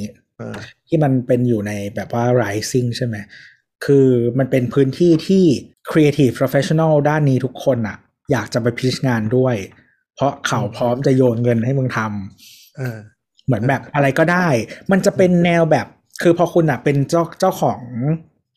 พื้นที่ขายของตัวเองอะมันจะเป็นเหมือน CP เจ้าของเซเว่นนะที่แบบว่า กูลองทำอะไรก็ได้ ไม่ต้องทำคือทำ market test นิดเดียวพอ test ยอดขายจริงเลย ก็กูรวยไงมันคือเออมาจากกูรวย ถ้ามึงขายถ้าก็คือกูเป็นเจ้าของตัวเองแบบว่าเจ้าของช่องทางขายของตัวเองนะถ้ามึงขายดีไปต่อ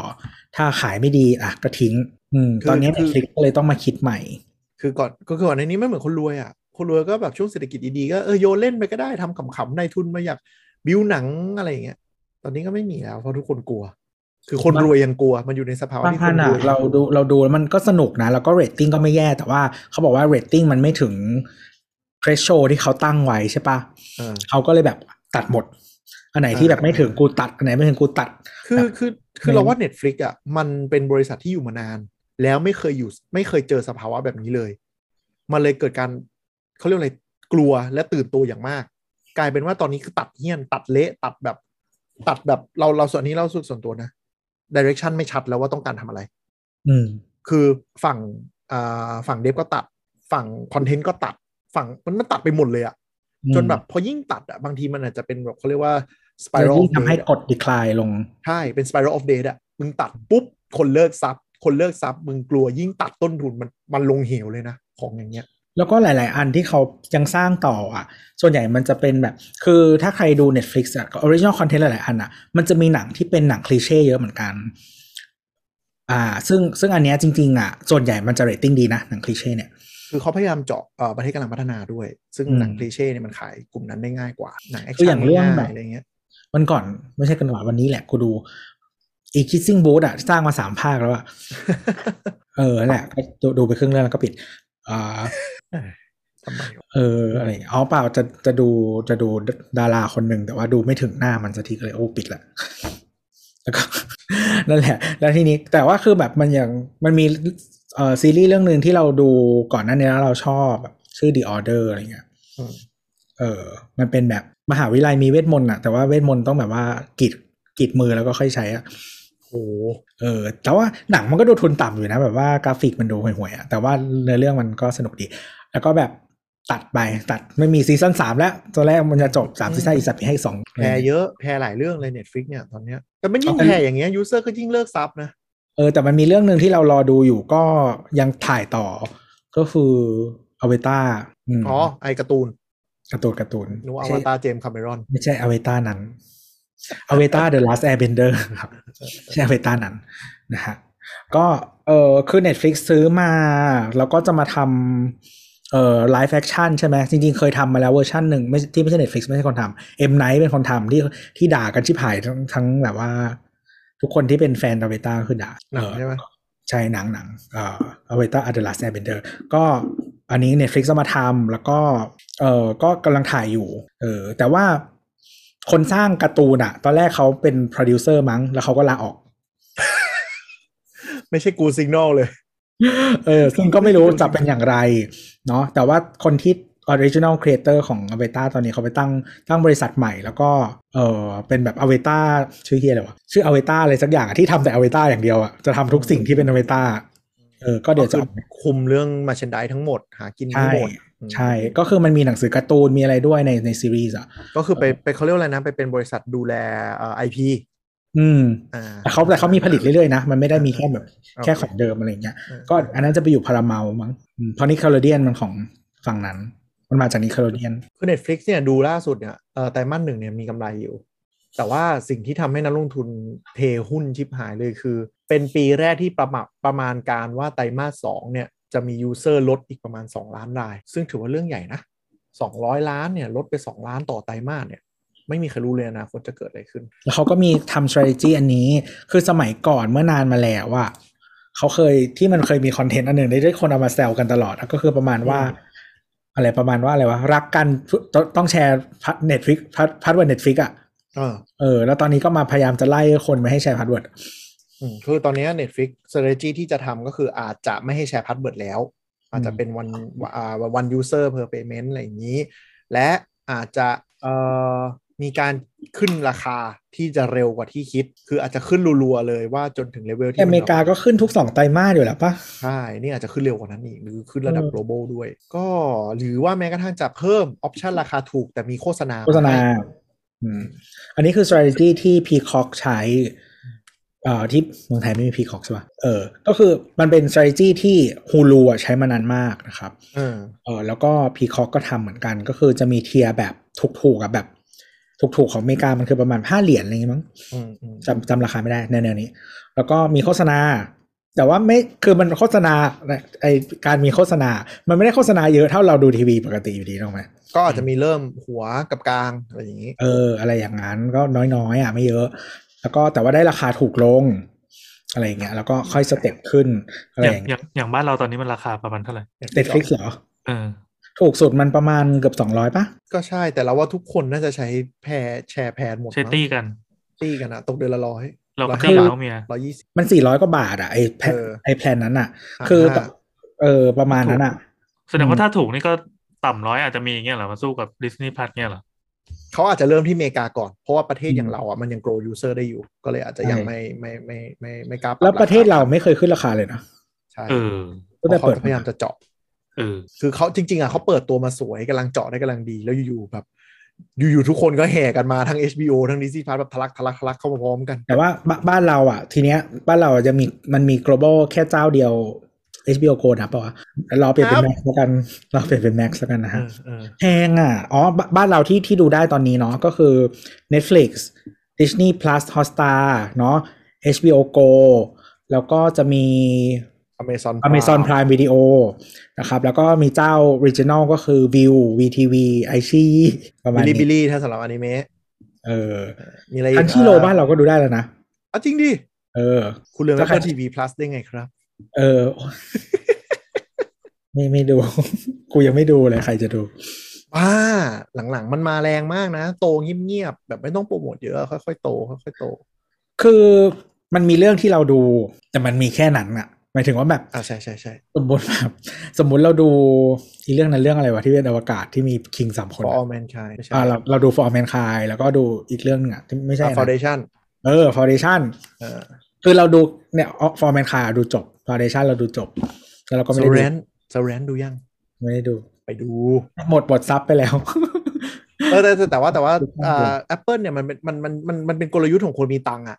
คือกูค่อยๆผลิตคอนเทนต์ดีๆ เติมเข้าไปเรื่อยๆเรื่อยๆเรื่อยๆนึกออกปะอืมแล้วเดี๋ยวแล้วก็ขายเป็น Apple One น่ะอืซึ่งมันก็เลยทำให้รู้สึกว่าเออมีคนดูกูเยอะจังอ๋อเปล่ากูรู้สึกกูซับรวมๆแล้วคุ้มกว่า คือถ้าถ้ามันมี Fitness Plus เมื่อไหร่เดี๋ยวเราจะซับ Apple One เออเราซับไปแล้วเพราะว่าเราจ่ายไอคลาวอยู่ไงเติมนิดหน่อยมันก็ได้ Apple One แหละใช่ไหมเออประมาณนั้นอะ ก็มันคือเราไม่ได้ใช้ Apple Music เออ คือใช้แล้วไม่ชอบอะใช้แล้วไม่ชอบหลังๆมันดีขึ้นเยอะหลังๆมันดีขึ้นเยอะแล้วก็ยังไม่ดีเท่า Spotify พอดีถ้าคุณใช้ AirPods Max อะครับ ถ้าจะใช้ Dolby Atmos แม่งเป็นเจ้าเดียวแค่นั้นแหละ ใช่ใช่แต่ว่าหมายถึงว่า อีระบบเลือกเพลงมันเหี้ย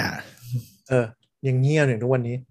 เออแต่แต่คือแต่แต่ว่าไอจัด playlist เริ่มฉลาดขึ้นละค่อยๆวิ่งไล่ตามอยู่ คือเราไม่ค่อยเราไม่จัด playlist เอง แล้วก็แบบ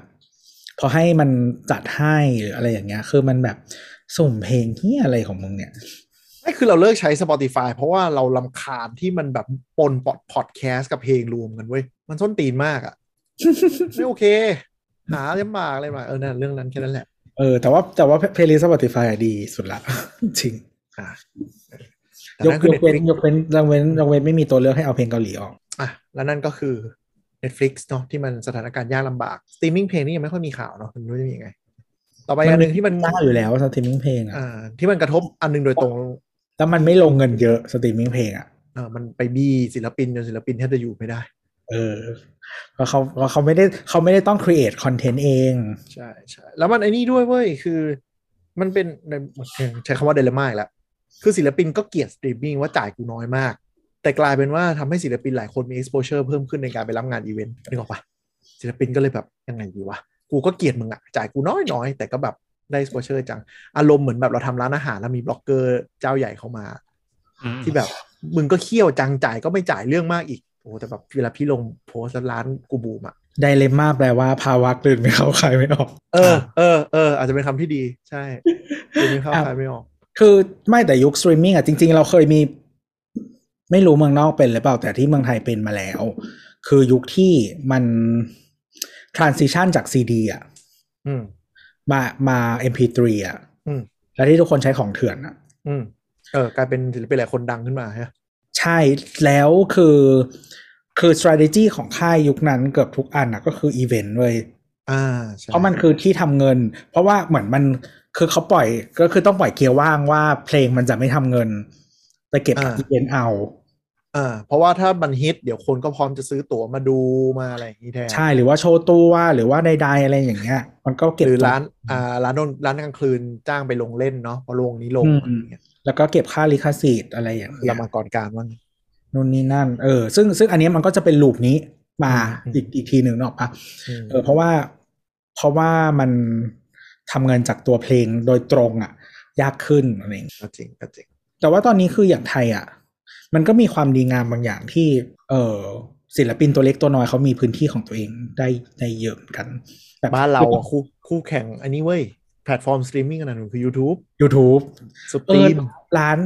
เนี่ยร้านที่ชอบเปิดเพลงไม่ถูกลิขสิทธิ์อะก็คือเปิดจาก YouTube เอาใช่ จ่ายพรีเมียมหน่อย แล้วก็เปิด YouTube ไปเรื่อยบางคนไม่จ่ายด้วยไงๆเออไม่จ่ายก็จะมีโฆษณาเด้งขึ้นมาน่ารำคาญนะอืมอืมจริงต่อไปนะตอนนี้เราพูดถึงสตรีมมิ่งอ่าไม่ได้เนาะ อ่าอันที่กระทบเป็น tech เหมือนกันก็น่าจะเป็นชัดเจนก็คือในกลุ่มเอ่อคริปโต จากปีก่อนหน้านั้นคือหาคนมหาศาล Coinbase นะครับ เป็นคริปโต trading ที่ใหญ่ที่สุดในอเมริกา ก็ปลดคนคือ Coinbase เนี่ยพนักงานมันโตมาเป็นหมื่นเลย คือต้นเอาไปทำอะไรปีวะคือต้นปี 2021 อะ มีพนักงาน 1,250 คน แต่ตอนที่คริปโตบูมเนี่ย จ้างเพิ่มขึ้น 4 เท่า มีพนักงานทั้งหมด 6,000 กว่าคน คือเขาเอาพนักงานไปทำอะไรอะน่าจะ แก้ปัญหาเปิดพอร์ตกันมาเพราะเปิดพอร์ตอาจจะต้อง verify แบบ manual อะไรอย่างงี้มั้งมึงจ้างพนักงานทำไมวะอะไรเงี้ย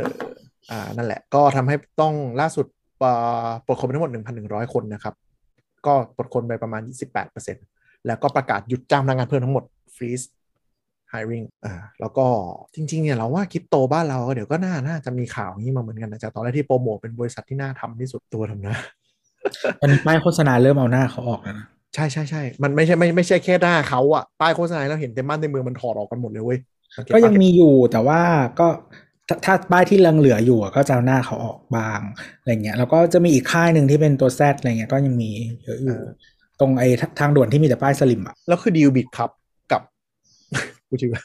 ดีดีลกับ SCB ก็เหมือนจะล่มแล้วเรียบร้อยนะฮะจากที่ตอนนั้นอ๋อประกาศใหญ่โต คือฝั่ง SCB เขาเงียบมั้ง แต่ว่าฝั่งอีกฝั่งหนึ่งเขาพูดว่ายังต่ออืม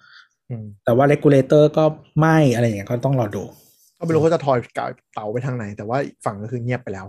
ก็คือฝั่งที่จะล่มฝั่งที่ได้ประโยชน์จากจากการ merge เขาก็ต้องบอกว่าไปต่ออยู่แล้วอะ ใช่ใช่ใช่อืมแต่นั่นแหละมีโอกาสจะจะเงียบครับ อืมอะอันนี้คือคริปโตน่าจะชัดแล้วก็คริปโตเนี่ยมันไม่ใช่แค่เรื่องปลดพนักงานจากเอ่อจริงๆ มันคือมีความชิบหายของหลายองค์กร อย่างเรามีพูดพูดไปเนาะว่าลูน่าเนี่ย ที่เราเคยพูดเหมือนกันตอนนี้คือใครที่เคยทำงานลูน่าในเกาหลีใต้ โดนสั่งห้ามบินนอกประเทศทั้งหมดนะครับ นอกจาก founder แล้วทุกคนที่ทุกคนโดนหมด อ่า คือนอกจากกูตกงานแล้ว แล้วกูยังต้องโดนอดบินอีก หรือแม้กระทั่งเดฟทีมเล็กๆ ของคริปโตหลายจ้าหลายอัน คือคริปโตมันมีเยอะนะถ้าใครศึกษา ก็เริ่มชิบหายแล้ว เพราะว่าบางบริษัทฉลาดจ่ายเงินเดือนเป็นโทเค็นหมายถึงว่าเขาจ่ายเงินเดือนเป็น US ด้วยแหละ แต่แบบ เหมือนโบนัสสักกูจ่ายเป็นโทเค็นแต่โทเค็นตอนนี้มึงเละเป็นขี้อะบอกว่าก็เลยแบบชิบหายอยู่ก็คือจ่ายเยอะใช่ไหมคือมันจะเหมือนบริษัทที่จ่ายปันผลเป็นหุ้นอะ แต่ว่าอ่าอันเนี้ยตัวใหญ่มันจะสัดส่วนแบบนิดเดียวอะเออหรือว่ามันมันเหลือหรือทามมิ่งมันจะยาวอย่างเช่น ปีละครั้งครึ่งปีครั้งอะไรอย่างเงี้ย แต่นี้ถ้าจ่ายมาทุกเดือนแล้วเยอะอะก็คือ จริง ๆ หลายที่ก็เป็นโบนัสไตรมาสแต่ว่าแบบพอดูตอนตอนคริปโตบูมมันดูแบบหู้เยอะไงแล้วก็ตอนนี้คือเละไปแล้ว ถ้าคุณไม่ cash out ก็ไม่ทันก็ช้าก็เละเราสงสัยว่ามันผิดตรงไหนอะทำไมรัฐบาลต้องมา ดึงแค่ดึง Luna ขาอ่าอ่าอ่าอ๋อเคสลูน่าคือเขากลัวว่าจริง ๆ มันการแผนที่จะต้องใจ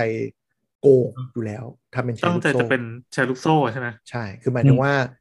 คือเราพูดไปตอนนั้นน้องว่าลูน่าเนี่ยมันไม่มีอะไร back มัน peg กับดอลลาร์โดยการใช้อัลกอริทึมอ่าแล้วถ้าเจ้าตัวเจ้าของมันรู้ว่ามันไม่มั่นคงแล้วมันแอบดึงเงินออกอะมีใครรู้ในกระบวนการนี้บ้างว่า โดควอนเนี่ยเจ้าของไอคนที่สร้างลูน่าเนี่ย รู้แล้วว่ามันกำลังจะเจ๊งอืมแล้วแอบดูดเงินออกแล้วไม่เราไม่แจ้งคนอื่นมันก็คือชิบหาย อ๋ออมก็คือที่กระดานมันล้มเนี่ย มันมันเกิดจากไอ้สิ่งนี้ได้ ใช่ หรือแม้กระทั่งว่าแบบ คือมันอาจจะไม่ได้ล้มจากเขา แต่เขารู้อะ แล้วเขารีบยักยอกเข้าใส่ตัวเองส่วนตัว อ่าอ่าอารมณ์เหมือนตอนวิกฤตบ้านเรานี่ เอออะไรอย่างเงี้ยที่เปลี่ยนค่าเงินฟึบแต่ว่าถ้าใครที่รู้ก็คือ ใครรู้ก่อนใช่อ่าอ่าใช่ก็ต้มยำกุ้งอะเนาะใครรู้ตัวเร็วก็เอาเงินทั้งชีวิตไปแลกเป็นดอลลาร์อ่าแล้วสุดท้ายก็กลับมาเป็นแบบวันถัดมมาก็หาเศรษฐีเอออะไรอย่างเงี้อ๋ยอภายในหนึ่งวันใช่ซึ่งเขาเลยก็สืบสวนกระบวนการว่ามันมีพนักงานรู้เห็นไหมมากกว่าเจ้าของ คือเจ้าของอ่ามัมันโดนหมายจับแล้วล่ะ เจ้าของโดนอยู่แล้ว เออนี่แหละก็นั่นแหละนั่นนั่นแสดงว่ามันก็เป็นอีกหนึ่งข้อพิสูจน์ว่า ที่เราคิดว่ามันเดซ e นท r ไล z ์อะอืม ไอตัวเนี้ยมันมันไม่ใช่ อืมคือแนวคิดใหญ่ใหญ่ๆอะ มันทำมันเป็นไปได้อืมพูดอย่างนี้ดีกว่า เพียงแต่ว่าคือการที่ decentralize จริง ๆ ในโลก centralize อะ มันก็มันมีความยากยุ่งยากหลายสิ่งนะในในมุมมองเรานะเออมันมีความยุ่งยากหลายอย่าง เพราะฉะนั้นอะ การที่ทำให้มัน compatible กับโลกที่เราสร้างมาแล้วอะ มันก็ต้องมีแบบการปรับการนู่นการนี่อะไรคือเงี้ยคือการ decentralize ทั้งหมดอะนั่นหมายถึงว่าในความหมายที่แปลในทางในก่อนก็คือมึงดูแลตัวเองกันเอง ส่วนหนึ่งเออ ก็คือหมายถึงว่าถ้ามึงเจออีกฝั่งแล้วรู้ทันรู้ไม่ทันเกมอีกฝั่งอะ ไม่มีใครคอยชิบหายไม่มีใครไปเลยคอยดูแลและคุ้มกฎให้คุณนะอืมถูกปะ centralize คือการที่แบบมีคนตั้งกติกาแล้วกูเป็นคนดูแลอืมแต่ถ้าไม่มีไอคนตั้งกติกามาดูแลนั่นหมายถึงว่า กูก็ปล่อยมึงฟรี for all อะใครฉลาดใครเก่ง ใคร จะใช้คำว่าใครเหี้ยกว่าก็ได้ไปเพราะไม่มีกติกา กติกไม่ได้เขาเลยดิมีกติกากติกาคือโค้ดที่เขียนไว้ แต่ถ้าคนคนนั้นน่ะอ่านโค้ดหรือหรือรอที่เขียนไว้สำหรับอ่าเงินค่าเงินนั้นๆน่ะแล้วฟิกเกอร์เอาว่ากูจะโกงยังไงได้ปุ๊บอะมันไม่มีใครใครคอยเปลี่ยนกฎนึกออกปะจริงๆมันมีมันมีการเปลี่ยนกฎก็คือคริปโตหลายอันเนี่ยมันจะมีสิ่งที่เรียกว่าเหมือนกับ ถ้าจะแก้ต้องให้คนที่ถือเหรียญนะโหวตช่วยกันแก้ อันนี้คืออันนี้เป็นคอนเซปต์อีกอันหนึ่ง คือมันเป็น decentralized เหมือนว่าประชาธิปไตยอะโหวตทางตรงให้แก้กฎ แต่บางทีกว่าก่อนที่จะมีการโหวตเพื่อแก้กฎอะไรขึ้นมา มันโดนคนโจมตีก่อนนึกออกไหมอืมอืมอืมอะไรอย่างบัเงี้กยมันทำงานแล้วใช่บักมันทำงาน คืออะไรที่เป็นประชาธิปไตยอะคิดไว้ก่อนเลยว่าช้า อ่าใช่ กว่ามันจะรู้ตัวกว่ามันจะมาแก้กว่ามันอะไรคือคนที่เขา a อ t แท็กระบบเนี้ยเขาได้ไปแล้ว อันนี้คือทำให้ส่วนหนึ่ง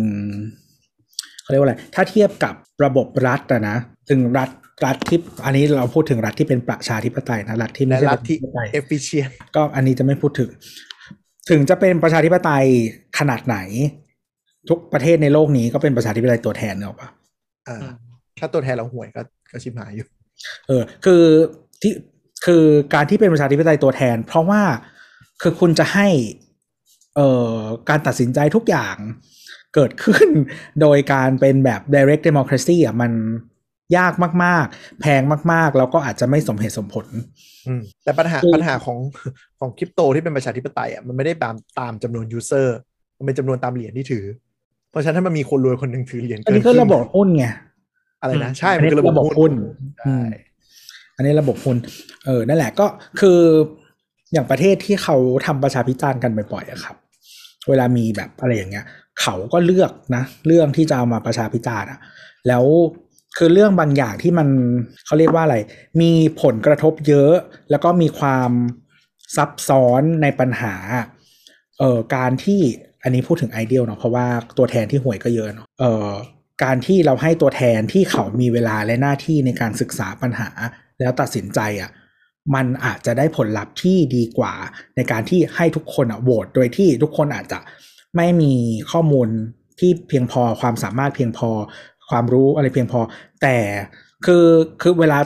เขาเรียกว่าอะไรถ้าทางสถิติอะไอคนเยอะๆอะมันควรจะตัด outlier ออกถูกปะอืมหมายถึงว่าพอมันพอมีคนเยอะมากอะ มันควรจะทำให้คนที่ เออไม่สนใจไม่นู่นนี่นั่นออก แต่ว่าในความเป็นจริงอะ มันไม่พอขนาดนั้นอะไรอย่างเงี้ย ซึ่งมันก็มีประเทศชิบหายมาแล้วแบบ Brexit อย่างเงี้ย คือ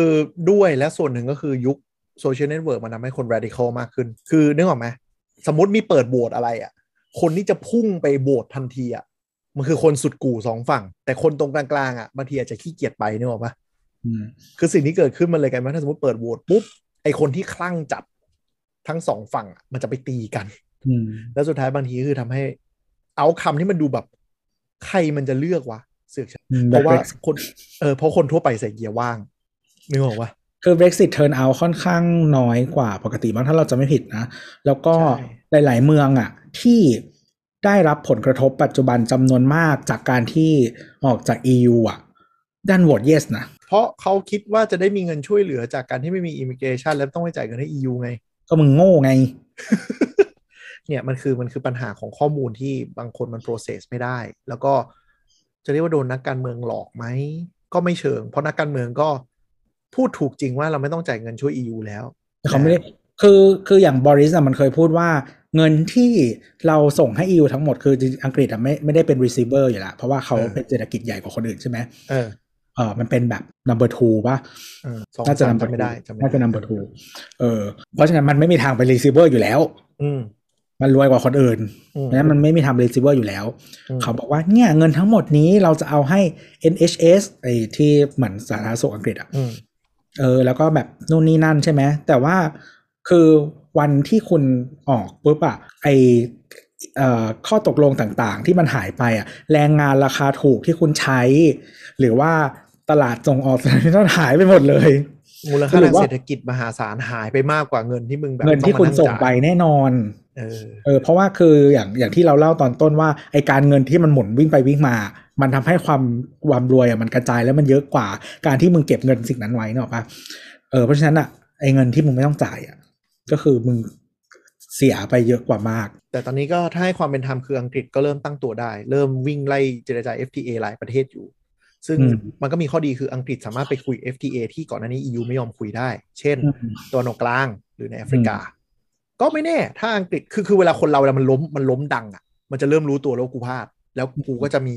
พลังในการต้องรีบแก้อืมซึ่งอังกฤษก็พยายามทำก็จะมีอีกอันหนึ่งที่จริงๆเขาเคยคุยเรื่องออกคอร์สอะไรอย่างเงี้ยอืมเออแต่ว่าอาจจะแต่เราว่าความเป็นจริงอาจจะยากอะไรออกคอร์สคือเขาจะทำเหมือนเขาเรียกว่าอะไร จะให้ประเทศอะใกล้ชิดระดับเดียวกับ EU อะแต่ว่ากับกลุ่มประเทศที่เป็นอาณานิคมเดิมอืม ก็คือออสเตรเลียนิวซีออสเตรเลียนิวซีแลนด์แคนาดาอะไรประมาณเนี้ยออสเตรเลียเขาจะถอด queen ออกจากนี่ประมุขแล้วก็ไม่รู้ make Elizabeth the last เอออะอันนั้นก็คืออ่าเรื่องของเศรษฐกิจหลายอย่าง อันนี้จริงๆ พวกปัจจัย EU นี่ก็มีผลต่ออ่าตลาดไม่โตด้วยนะ เพราะว่าโควิดเอ่ยอะไรเอ่ยทุกคนก็รัดเข็มขัดกัน แล้วก็ EU หลายประเทศก็ต้องมาดูเรื่องงบประมาณเหมือนกัน ว่าจะแล้วซึ่งอ่าตัวอย่างถัดมาที่ชัด ต่อมาก็คือเท s l a เท s l a เนี่ย ก็ต้องปลดคนงานประมาณ 10%ในในแผนเขาเลย ด้วยความที่ว่านั่นแหละ อย่างที่เราคุยไปเนาะว่ายอดการส่งรถมันดันไม่โต เพราะว่ามันดันติด supply chain หนึ่งในคนที่โดนปลดก็คืออผู้จัดการเทสลาสิงคโปร์เนี่ยโดนปลดโดนปลดด้วยด้วยเหตุผลว่าอันนี้เราไม่รู้ว่าจะเกิดจากไปอยู่สิงคโปร์แล้วดันไม่ขึ้นหรือเปล่าหรืออะไรก็ตาม แต่ทิศทางก็คือเทสลาไม่ได้แบบบ้าจ้างทุกคนแล้วบุกแต่ละประเทศ อย่างที่เคยทำในช่วงก่อนหน้านี้แหละ ตอนนั้นก็คือบุกยุโรป บุกยุโรป บุกญี่ปุ่น บุกอะไรบุกแบบทุกคนบุกอะแล้วก็ไปขายเปิดขายเปิดจองเปิดออฟฟิศเปิดโชว์รูมโดยที่ไม่มีรถแบบที่จะส่งมอบ จนกีก้าเสร็จปุ๊บก็เริ่มทยอยส่งก็ทำให้ยอดขายโตมหาศาลพิกมามีกำไรบริษัทไม่เจ๊งแล้ว ซึ่งอย่างสิงคโปร์หรือว่ามีหลายประเทศที่อาจจะจ้างทีมขึ้นมาแล้วปรากฏว่ามันติดเรื่อง supply chain อะไรก็เลย มองว่าแย่แล้วน่าจะเกิดวิกฤตเศรษฐกิจเขาก็ปลดคนออกอีลอนมัสก์นี่เป็นคนที่พูดชัดเจนมากว่าเศรษฐกิจจะแย่ มาก คือเขาเขาเป็นคนที่ค่อนข้างแบบเขาเรียกว่าอะไรวะคิดอะไรพูดปากไวอะแล้วเขามองเขาคงเห็นแล้วล่ะว่า มันจะแย่มาก คือหลายคนอาจจะคิดว่าตอนเนี้ย ที่ผู้ฟังตอนเนี้ยช่วงเดือนหกเนี่ยเศรษฐกิจน่าจะเลวร้าย แต่ทางอเมริกาคิดแล้วว่าครึ่งปีหลังจะเลวร้ายกว่าตอนนี้แน่ๆเขาค่อนข้างฟันธงออกมาอย่างนี้เลยนะเลวร้ายกว่าอย่างนี้แน่คือหมายถึงอะไร ค่าน้ำมันอาจจะไม่ลดหรือสูงขึ้นไปกว่านี้อีกจนถึงสิ้นปีที่เขาพูดเลยอะก็คุณโทนี่เขาบอกให้ก่อนเงินสดไว้อะ เอออย่างที่สองก็คือ อาจจะมีกิจการที่คิดว่าไหว แต่ไม่ไหวขึ้นมาอีกมหาศาลเพราะอะไร เพราะทั่วโลกขึ้นดอกเบี้ย กิจการที่กู้เงินเยอะเพื่อมาลงทุนจากตอนแรกที่ต้นทุนทางการเงินพออยู่ได้ คือนึกออกไหมวันเราจะลงทุนอะไรเราทำกำไรได้สิบเปอร์เซ็นเรากู้อยู่ประมาณสามเปอร์เซ็นเรารับได้ แล้วถ้าตรงนี้มันโดดขึ้นไปหกเปอร์เซ็นต์ะอยู่ไหวไหมอาจจะเจ๊งเลยนะอืมแล้วล้มแล้วมันล้มอย่างที่บอก พอมันล้มหนึ่งมันล้มเป็นโดมิโน โรงงานหนึ่งปลดคนสามพันสี่พันคนเงินมันดูดออกจากระบบดูดระบบปุ๊บยิ่งล้มไม่เป็นโดมิโนสมมติโรงงานนิคมหนึ่งปิดโรงงานพอเจ๊งขึ้นมาเจ๊งมาปุ๊บร้านอาหารหรือหอพักรอบๆนิคม รอบเจ๊งหมดไปหมดเลยนะ มันเหมือนเป็นโควิดอีกรอบหนึ่งอะแต่โควิด แต่มันหนักกว่าโควิดรอบที่แล้ว โอเคในแง่ของคนตรงคนตายคนเจ็บป่วยมันไม่มี แต่มันหนักกว่าคืออะไร มึงตกงานโดยที่ค่าครองชีพเพิ่มขึ้นสองเท่า ก็มีมีคนพูดเราจำไม่ได้ว่าใครที่บอกว่า นี่จะหนักกว่า 40 แล้ว ใช่อืมคือเราก็เลยไม่แปลกใจที่ว่าทางรัฐบาลหรือกรงงอะตีกันว่า กูต้องดูดเงินนะท่องเที่ยวให้ได้มากที่สุดละยอมให้เงินอ่อน แล้วให้ทุกคนคิดว่าประเทศไทยถูกจัง แล้วยิ่งบินเข้ามาใช้เงินนึกออกปะเพื่อหมุนหมุนให้มันผ่านไปให้ได้ ในติ๊กต็อกอะมันจะมีเหมือนแบบติ๊กต็อกเยอะ มีคนมันจะมีฝรั่งอะที่แบบว่าทำคอนเทนต์มาแล้วแบบชอบเมืองไทยมากเลยนะ ชอบแบบอาหารชอบคนอะไรอย่างเงี้ย แต่เกลียดทุกคนที่มาเที่ยวไทยเออเก็บนักท่องเที่ยวกันเองประมาณว่าแบบมีแต่คนแบบ คนมาเอออู้ฟู่แอสโฮเออคือประเทศไทยเนี่ยมันในมุมของนักท่องเที่ยวโดยเฉพาะยุโรปกับฝรั่งมันจะมีกลุ่มคนประเภทที่ มาทำตัวเรือนที่เมืองไทยกันเพราะไอ้กูอยู่ประเทศกูกูทำไม่ได้อ๋ออิสระเสรีมาเข้าสารแล้วเมาเป็นหมาอะไรอย่างเงี้ยอ่า คือถ้าบางประเทศไปอ้วกที่สาธารณะโดนปรับขี้แตกนึกออกปะอืมอะไรอย่างเงี้เมือยงไทยปรับแค่ห้าร้อยเองโอ้เมืองไทยอ้วกที่ถนนใครปรับไม่มีหรอกเขาก็ติดป้ายไว้กันอะนั่นแหละใช่ก็เป็นส่วนหนึ่งโอ้ก็แต่เป็นส่วนหนึ่งแต่ว่าแต่ว่าปัญหามันคือมันคืออย่างนี้ มันมีการขึ้นดอกเบี้ยเนี่ย ถ้าถ้าในมุมของแต่ละประเทศมองว่าขึ้นดอกเบี้ยเพื่อลดเพื่อลดเอ่อเงินเฟ้อใช่ไหมมันอาจจะมองข้ามอะไรบางอย่าง อย่างเช่นอเมริกาตอนเนี้ยเริ่มมีคนเตือนแล้ว ถ้าเฟดขึ้นดอกเบี้ยอย่างเงี้ย ประเทศมึงอะมีคนกู้ซื้อบ้านเยอะมากช่วงโควิด แล้วมึงขึ้นอย่างเงี้ยหนี้เน่าพุ่งนะ เพราะหนี้เน่าพุ่งปุ๊บมันล้มเหมือนสมัยซับพรามปี2 0 0ซับพ9รามอีกรอบนะ อาจจะเยอะกว่าซับพรามใช่เขาเตือนกันเยอะมากแล้วตอนนี้เฟดก็ยังประกาศคำเดิมว่าไม่กูจะขึ้นดอกเบี้ยครั้งหน้าอีกจุดจุดเจ็ดห้าเออ แล้วคือคนมัน คนมันล้มแบบบริษัทไม่ได้ด้วยนะ อ่า ล้มแล้วมันมันมันมันไม่ใช่แค่ลุกขึ้นมามันมันหมดตัว แล้วจะอยู่ที่ไหนอะไรอย่างเงี้ยแล้วก็พอไม่มีที่อยู่มันก็จะมีปัญหาอย่างอื่นตามมาอะไรอย่างเงี้ย แล้วก็อเมริกามันก็จะมีเรื่องแบบ คนที่ไม่ employ อะ เขาไม่มีประกันสุขภาพ เออ ก็เจ็บป่วยอะไรขึ้นมาก็ล้มละลายทางสุขภาพอีก เออคือจริงๆขนาดคนมีประกันยังล้มละลายเลยอะก็คือคือมันมันอย่างนี้เว้ยคือมันมีคนติเฟดเหมือนกันว่า เฟดอะตามโลกไม่ทัน คือเหมือนว่ามึงคิดว่าขึ้นดอกเบี้ยแล้วมันจะยดลดเงินเฟ้อได้แล้วจบใช่ไหม แต่ถ้าคุณไปเล่น Tik t o อกอเมริกา มันจะมีแฮชแท็กที่เรียกว่าแบบเอ่อ TikTok Investor เว้ยซึ่งไปดูหลายอันน่ะ นักวิเคราะห์หลายคนบอกว่านี่คือความชิบหายละเพราะอะไรเพราะมันมีหลายกลุ่มแม่งเกี่ยวข้องกับลูน่าอีกแล้วคือลูน่าเราเคยเล่าไปเนาะว่ามันเอาแลกเหมือน US ดอลลาร์หนึ่งต่อหนึ่งแล้วไปฝากได้เงินฝากปีละยี่สิบเปอร์เซ็นต์อืมอ่าเพราะฉะนั้นมันมีคนคิดคนทำไงรู้ป่ะพี่แอนไปกู้ซื้อบ้าน แล้วเอาบ้านอะไปเหมือนกับ เอาเงินเก็บส่วนหนึ่งที่ควรจะมาผ่อนบ้านใช่ปะ เอาไปฝากในเนี้ยใน UST เพื่อให้ได้ดอก 20%แล้วมันคำนวณว่าดอก 20%เนี้ยจะ cover ค่าบ้านได้เอากำไร ใช่ เพราะฉะนั้นก็คือเหมือนกับเงินที่กูต้องมาจ่ายค่าบ้านอะกูฝากแล้วกูดอกกินดอก 20%มาจ่ายค่าบ้านได้ กูสามารถซื้อบ้านได้มากกว่าสิ่งที่กูควรจะเป็นเก็ตไหมอย่างเช่นสมมติอ่ามีเงินเปรียบเทียบไงดีสมมติบ้านราคาเนี้ยหนึ่งแสนเรามีเงินสดหนึ่งแสนบาทถูกปะอืมเราค่าคิดโง่ๆคือเอาเงินสดไปซื้อแล้วไม่ต้องกู้ใครก็เย่ได้บ้านมาหนึ่งแต่ในขณะเดียวกันปุ๊บ ถ้ากูไปซื้อกู้บ้านสักราคาห้าแสนแล้วกูเอาแสนหนึ่งอะไปฝากไอแองเกอร์เนี่ย ได้ดอกเบี้ยยี่สิบเปอร์เซ็นก็คือปีละสองหมื่นถูกปะสองหมื่นเนี้ยกูเอามาจ่ายค่าบ้านที่กูกู้มาผ่อนบ้านห้าแสนสามสิบปีได้ แสดงว่ากูไม่ต้องเสียอะไรเลยนี่และที่จริงก็คือลูน่าล่มสลาย เงินก้อนนี้เละกลายเป็นขี้จากเงินต้นก็ไม่อยู่ใช่ต้น ก็หาย ใช่ แล้วตอนเนี้ยมันกำลังจะเป็นหนี้เน่าหรือเปล่า แล้วมึงไปขึ้นดอกเบี้ยทับเขาขึ้นไปอีก คือถ้าเงินต้นยังอยู่อะ เราก็แค่เสีย เราก็แค่ต้องหาเงินมาผ่อนเพิ่มนิดหน่อยถูกไหมใช่ แต่ว่าพอเงินต้นไม่อยู่อะก็คือบ๊ายบายหรือแม้กระทั่งอย่างเคสเมื่อกี้เงินต้นอยู่อะคือมี budget จากแบบแสนนึงอะคือกลายกูไปซื้อกูกูกู้ซื้อบ้านห้าแสนไปแล้วอะเหี้ยเลยนะ จากโมเดลที่คิดดอกเบี้ยที่จะขึ้นว่าแบบ คือเวลาแบงค์คิดโมเดลดอกเบี้ย มันไม่มีแบงค์ไหนเว้ยคิดดอกเบี้ยว่ามันจะโตดอกเบี้ยขึ้นสองเปอร์เซ็นต์ภายในปีเดียวนึกออกปะมันนี่มันกำลังขึ้นดอกเบี้ยสองเปอร์เซ็นต์ภายในปีเดียวนะเออก่อนก่อนอัดรายการอะเพิ่งดูจอห์นออลิเวอร์มาก็เขามีเลขชุดหนึ่งเรื่องบ้านอะ คือเขาบอกว่าบ้านเออที่อยู่อาศัยในอเมริกาเหมือนปีที่ผ่านมามันก็มันมีที่อยู่อาศัยเพิ่มประมาณสิบกว่าเปอร์เซ็นต์อืมแต่ที่อยู่อาศัยใน tier ต่ำที่สุดอะที่ราคาถูกอะหายไปประมาณ30กว่าเปอร์เซ็นต์ ใช่เพราะคนกลุ่มนั้นคือคนที่ sensitive ต่อดอกเบี้ยที่สุด แล้วก็จะเป็นหนี้เน่าได้อย่างรวดเร็ว ใช่ เพราะว่าคือมันมีทางทางเรื่องอย่างที่บอกที่เล่าไปตอนต้นเรื่องของตัว building code อะไรเงี้ยหมายถึงว่า แล้วก็โซนนิ่งต่างๆ มันทำให้มีบ้านถูกยากเพราะฉะนั้นบ้านถูกมันคือบ้านที่มีอยู่เดิม อืมอันที่หนึ่งแล้วก็เออมันก็จะมี movement พวกแบบ NIMBY อะไรอย่างเงี้ยค่อนข้างเยอะ NIMBY ก็คือเราเคยเล่าไปยังวะ not in my backyard อะก็คือที่นู่นอ่าคนมันก็จะประท้วงได้ว่า โอเค ไม่ให้ไม่ property ไม่ให้นู่นนี่นั่นอะไรมาในสร้างในบ้านเราใช่ไหม Home Association เป็นโมเดลที่เฮี้ยที่สุดในอเมริกาแล้ว เออ แล้วทีนี้มันเกิดเกิดอะไรขึ้นก็คือ ถ้ามันมี development อันไหนโครงการไหนเป็นบ้านราคาถูกอะสมมติว่าเป็นคอนโดหรืออะไรก็ได้ เออเราไม่อยากให้มาแถวบ้านเราใช่แต่ถ้าเป็นบ้านแพงเราให้มา มันยิ่งทำให้ตลาดรวมทั้งหมดอะ คนที่จะมีบ้านอยู่มันไม่สามารถซื้อได้เลย เช่าก็ไม่ได้ เพราะว่าตลาดบ้านมันหมายถึงว่ามันไม่มีที่ให้ด้วยเพราะฉะนั้นค่าเช่าก็ขึ้นหมดอืมก็ถ้าไปดูก็คือตอนนี้มันมีปัญหาก็คือ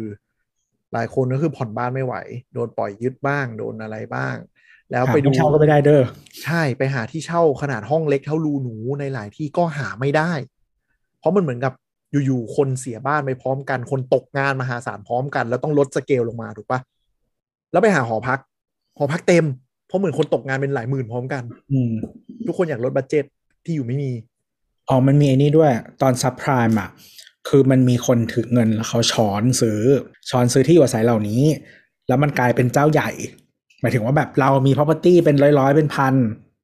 เราจึงขึ้นราคาแม่งหมดเลย ด้วยและมีสตาร์ทอัพ อเมริกาที่มองเห็นจุดอ่อนตรงนี้ในช่วง 3-4 ปีที่ผ่านมา ว่า เฮ้ย ถ้าเราเอาเงิน VC ที่มาทำธุรกิจไม่ต้องมาลง tech อะกูกว้านซื้อบ้านแม่งหมดเลยดิ เป็น prop tech ใช่เป็น prop tech งั้นกูก็กว้านซื้อบ้านแม่งหมดเลยดิ แล้วกูก็ดันราคาขึ้นไปเลยนึกออกปะอืมคือคือคือพูดง่ายๆทำตัวเป็นแบบเหมือนที่เหมือนแบบเราไป search หาที่พักหรือคอนโดอะแต่ไอแพลตฟอร์มที่ search ได้ที่มี Big Data ในมืออะกูเอาเงินไปซื้ออันที่ถูกกว่า ที่ต่ำกว่า average ด้วยเพื่อดันราคาขึ้นไป เพราะเหมือนกูรัน Big Data ว่า เฮ้ยวีเจนเนี้ยทำไมมีบ้านบางหลังถูก มันดันขึ้นไปหมดเลย ดันดันดันดันขึ้นไปหมดเลย กว้านซื้อบ้านถูกหมดเลย สมมุติว่าเราช่วงนั้นอะถ้าเราแล้วบางทีอย่างนี้คือประเทศมันใหญ่มากใช่ไหมครับ คือจริง ๆ การย้ายเมืองอะเนาะหรือว่าย้ายรัฐอะมันก็เป็นเรื่องยิ่งใหญ่อะเนาะอืมแม้เขาจะมีคนทำกันเยอะก็ตามอืมเออสมมติถ้าเราซื้อแบบซื้อบ้านจำนวนมากในออสตินเท็กซัสอย่างเงี้ย อันนี้เมือง ตตอนนี้อเมริกามันโตมากๆ คือเมืองทางใต้อืมสมมุติเรา control market สักแบบ double digit อะนั่นคือคือขึ้นราคาได้แล้วอะแล้วคือคนที่อยู่เมืองนี้ มันไม่มีตัวเลือกไม่งั้นมึงต้องย้ายออกนะอะไรอย่างเงี้ยใช่ หรือแม้กระทั่งก็คือมันมีความประหลาดประหลาดทั้งหมดก็คืออัลกอริทึมของแพลตฟอร์มพวกเนี้ยมันไปเจออะไรบางอย่างบางอย่าง บางอย่างประหลาดประหลาดที่มันดันราคาบางโซนขึ้น โดยที่เจ้าของบ้านก็ไม่รู้ แล้วเจ้าของบ้านก็คือเออกูขายดีกว่ากูมีกำไร แล้วพอขายไปเสร็จปุ๊บกูนึกว่าได้กำไรก้อนหนึ่งแล้วกูจะได้แบบไปซื้อบ้านที่ถูกลงอะไรเงี้ยเปล่าทั้งบ้านแม่งประหลาดแม่งแพงขึ้นหมดแล้ว แล้วก็คนที่เป็นเหมือนถึงว่าเป็นเจ้าเล็กที่เขาให้เช่าเองอะ่ะ เขาก็แบบคือ market rate มันขึ้นอะเออทำไมเขาถึงจะไม่ขึ้นตามเนี่ยหรอกปะใช่ก็คือเทคเทคซึ่งเนี้ยมันก็กระทบแม้กระทั่งเนี่ย คนตกงานจากเทคหรือเทคโดนไล่ออกหรือปลดคนหรืออะไรเงี้ย มันกระทบกันเป็นลูกโซ่ไงแต่เทคอะมันมันเนื่องจากมันโอเวอร์ไฮก่อนอันนี้มันเลยไล่ออกกันเร็วแตอนนี้ที่เขาก็กลัวคือว่า ถ้ามันไม่จบแค่เทคอะมันลามไปยันอื่นมันจะเป็นขนาด คือไม่มีอะไรไม่มีคำตอบทั้งสิ้นตอนนี้ คือคือมันกลายเป็นว่าอ่ามันเป็นสภาวะเศรษฐกิจที่ปัจจัยสี่ขึ้นพอปัจจัยสี่ขึ้นปุ๊บทุกคนต้องรัดเข็มขัดซื้อปัจจัยสี่ก่อน เพราะฉะนั้นเทคหรือของฟุ่มเฟือยอะไรที่มันไม่ใช่แบบปัจจัยสี่ปุ๊บมันกระทบทันทีเอาจริงอย่างเราเมืองไทยเนี่ยจะเห็นชัดว่าสินค้าแฟชั่นของเหลือเป็นกระตักเลยอ่าเราเห็น Adidas Nike อย่างเงี้ยของเหลือเยอะมากนะ เซลล์แล้วเซลล์อีกก็ยังไม่มีคนอาจจะด้วยโควิด มันออกมามายิมลำบากอะไรลำบากเนาะหรือยิ่งกระทบไปนะตอนนี้คนที่มันหยิบของพวกนี้เราเห็นแต่นักท่องเที่ยวนักท่องเที่ยวมันกลับมาจริงนะไปเดินห้างคือแบบโอ้เต็มมันก็เลยมีแค่นักท่องเที่ยวมาซื้อออกไป แต่คนไทยเนี่ยมันค่อนข้างหนัก แล้วเวลาแบบที่มันจะมีกลุ่มบางคนชอบบอกว่าแบบเศรษฐกิจไม่ดีหรอทำไมร้านนี้คนยังเต็มอยู่เลยนู่นนี่นั่นอะมันต้องดูดีๆนะว่าคนมันลดเลเวลลงมาซื้อหรือเปล่า อย่างเช่นเราเห็นร้านหมูกระทะ คนเยอะๆอะบอกแบกได้อย่างเนยสุกี้ตีน้อยคนล้นมากกว่าเดิมอะมันคือแสดงว่าทุกคนแม่งลดสเกลลงมาเลยบอกว่าโมโม่ยังต่อคิวอยู่ เอออันนั้นก็ได้ เออ แต่แบบไม่รู้ทำไมคนไทย love บุฟเฟ่ต์ขนาดนี้คุ้มไงเหรอวะเออคือเราว่าคนไทย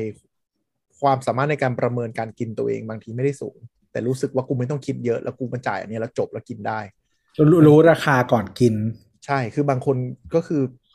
ด้วยด้วยเราเราเอาง่ายเราสังเกตเพื่อนหลายคนเลย ถ้ามึงกินประมาณนี้เมื่อกี้ราคาคุ้มกว่าถูกไปแต่ก็คือจะประมาณว่าแบบอยากกินนู่นกินนี่ต่ออย่างนั้นนิดอย่างละหน่อยเนื้อหลายๆอย่างก็จะยอมไปกินบุฟเฟ่ต์คือเราเข้าใจคนชอบกินหลากหลาย แต่ว่าเออไอ้กินแบบ ไม่รู้ว่ะกินคุ้มอะมันเราเราเราแล้วว่ามันประหลาดเออแล้ก็วก็ไม่รู้เราไม่รู้เหมือนกันคือวันก่อนไปไปบ้านลูกค้านี่แหละแล้วเขาก็บอกว่าเนี่ย คือเหมือนแบบ มีร้านที่เขาก็คุยก็คุยกันมีร้านที่เขาชอบกิน แต่ว่าแบบพอเปลี่ยนเป็นบุฟเฟ่ต์แล้วอะเขาไม่ไปกินอีกเลย เพราะคนมันแบบเยอะมหาศาลมาก ต้องรอคิวตลอดขนาดใกล้บ้านอะไรอย่างเงี้ยอืมแต่เราเข้าใจไงว่าบุฟเฟ่ต์บางทีพอมันคิดเป็นต่อหัวแล้ว แล้วมันดูต้นทุนเฉลี่ยของของต่อวันของวัตถุดิบที่เข้าอะ มันคำนวณง่ายกว่าไงสนะผู้ผู้บริหารเพราะ à la carte บางทีมันสต็อกยาก อืม เออ ใช่ไหม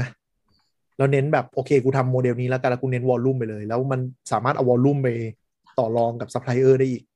อืมอันนี้คือก่อนหน้านี้นะ ก่อนหน้านี้เนี่ยซัพพลายเออร์อาหารแทบจะง้อร้านบุฟเฟ่ต์เพราะมันเป็นที่ปล่อยของ ตอนนี้แซลมอนเป็นไงล่ะ เออ ตอนนี้คือกลายเป็นว่าเนี่ยพอมันอย่างเงี้ยมันเกิดจาก supply shock อะมันเกิด supply shock ตอนนี้มันกลายเป็นว่าคนขายจะเล่นตัวได้ เพราะรู้ว่าของคุณต้องใช้ มันก็เลยเป็นสภาวะตลาดที่เปลี่ยนไปพอสมควรแล้วก็ต้องระวัง ซึ่งเมืองไทยเนี่ยก็ต้องระวังเหมือนกันเพราะว่าเล y o ออฟเนี่ยเราว่ามันอาจจะคือเราได้ยินหลายที่แล้วว่าเขาเรียกว่าเอ่อ freeze hiring แล้วอ่าอืมคือกลายเป็นว่าเด็กจบใหม่ที่เราจบปีเนี้ยงานงอกแล้วจะตกงานกันไม่ได้จ้างและคนที่อยู่บางคนก็หนาวหนาวๆร้อนๆแล้วLinkedIn คนใน LinkedIn โทรหากูทุกวันเลยเนี่ยใช่ มันมันค่อนข้างกระทบกระทบแบบของไทยเนี่ยเนื่องจากมันไม่ได้ ตรงเหมือนอเมริกาเนี่ยมันอาจจะกระทบอย่างช้าๆ แต่มันจะเกิดจากนี่แหละน้ำมันขึ้น ไอต้นทุนของ FMCG ทั้งหมดขึ้นนะครับ เราเราทวิตไปก่อนหน้านี้ คนหลายคนเห็นด้วยก็คือ ของในโลตัสในซูเปอร์มาร์เก็ตทั้งหมด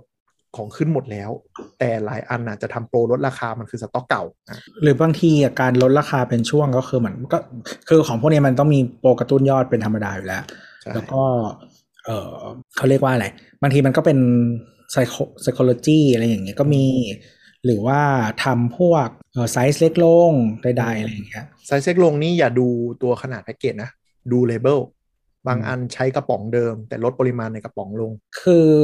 ในฐานะที่คนเคยทำ FMCG นะ คือเวลาต้นทุนขึ้นอะบางทีเขาก็ มันก็จะมีหลายฝ่ายแหละมาอะไรอย่างเงี้ย อย่างเช่นฝ่ายที่ทำแบบ ที่เขาดู Product โดยตรงแบบ ฝั่ง R&D ฝั่งโรงงานอะไรอย่างเงี้ยเออ ก็บางทีเขาก็มันก็จะมาถึงจุดที่โอเคเขาบอกว่าจะบอกเราว่าแบบมันต้องขึ้นราคาแล้วนะอ่าเออ แต่จริงๆเขาก็มีให้เราเลือกนะตอนนั้นเราก็เคยทำช่วงปที่ริมันมาปณรับเพิ่มพอราดีคาเออเขาก็จะให้ดูว่าจะลดปริมาณหรือจะเพิ่มราคาอืมอะไรอย่างเงี้ย ก็ดูก็แบบตอนนั้นก็เอาไซส์มาดูเว้ยว่าแบบอะมันเล็กลงขนาดไหน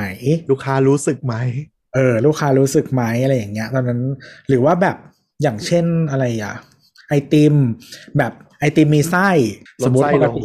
เออสมมติไส้มันแบบว่าสามสิบแบบว่ายี่สิบมิลอย่างเงี้ย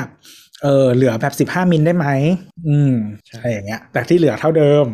คือคือต้องอย่างนี้คืออย่าอย่าซื้อของอย่ามองอะไรเป็นชิ้นอะ เพราะว่าในปริมาณในชิ้นมันจะเริ่มลดอันนี้มันเป็นการลดต้นทุนอย่างรวดเร็วโดยที่ไม่ให้คนกลัว แล้วก็มันก็จะมีแบบไอ้ที่ไอ้ที่ทำประจำก็จะมี ถ้าแบบที่คนไม่ค่อยรู้ก็คือเออเปลี่ยนซับเปลี่ยนซับหรือว่าเปลี่ยนเกรดเอ่อวัตถุดิบอะไรอย่างเงี้ยนมบางทีเขาก็ใช่นมนมผงหรืออะไรอย่างเงี้ยบางทีเขาก็จะเอา product sample มาให้เราสมมติมีแบบสี่ตัวอย่าง ก็จะให้เราเทส มันจะมีอันใดอันหนึ่งที่เป็นของกระป๋องที่ขายอยู่ แล้วก็แบบดีเทคได้ไหมเออดีเทคจากตรงไหน เออแบบกลิ่นรส texture อะไรอย่างเงี้ย สีหรืออะไรอย่างเงี้ย แล้วก็ถ้าเหมือนแบบโอเคทีมทีม marketing ทั้งหมดรู้สึกว่า detect ไม่ได้ ก็อะ go ได้ ใช่ใช่ใช่คือมันก็วิ่งหา sup แต่คือก่อนหน้านี้ช่วงช่วงช่วงที่โควิดอะ ทุกคนอะแทบจะง้อคนที่มีเงินซื้อ เพราะฉะนั้น sup ก็จะแบบเอออะไรก็ได้กูยอมหมด แต่ตอนนี้มันกลายเป็นว่า sup เองก็ยอมไม่ไหวแล้วเพราะต้นทุนมันบีบมา แล้วกลายเป็นว่า มันอยู่ใน phase ที่ซัพพลายเออร์ตอนนี้แบบมันเนื่องจากต้นทุนมันบีบมา มันอยู่ในสถานะที่แบบกูไม่ง้อว่ะกูกูตามมึงไม่ไหวแล้วเพราะถ้ากูตามมึงกูขาดทุนหนักมาก ทุกคนก็จะเลยแบบปรับราคาขึ้นผลักขึ้นหมด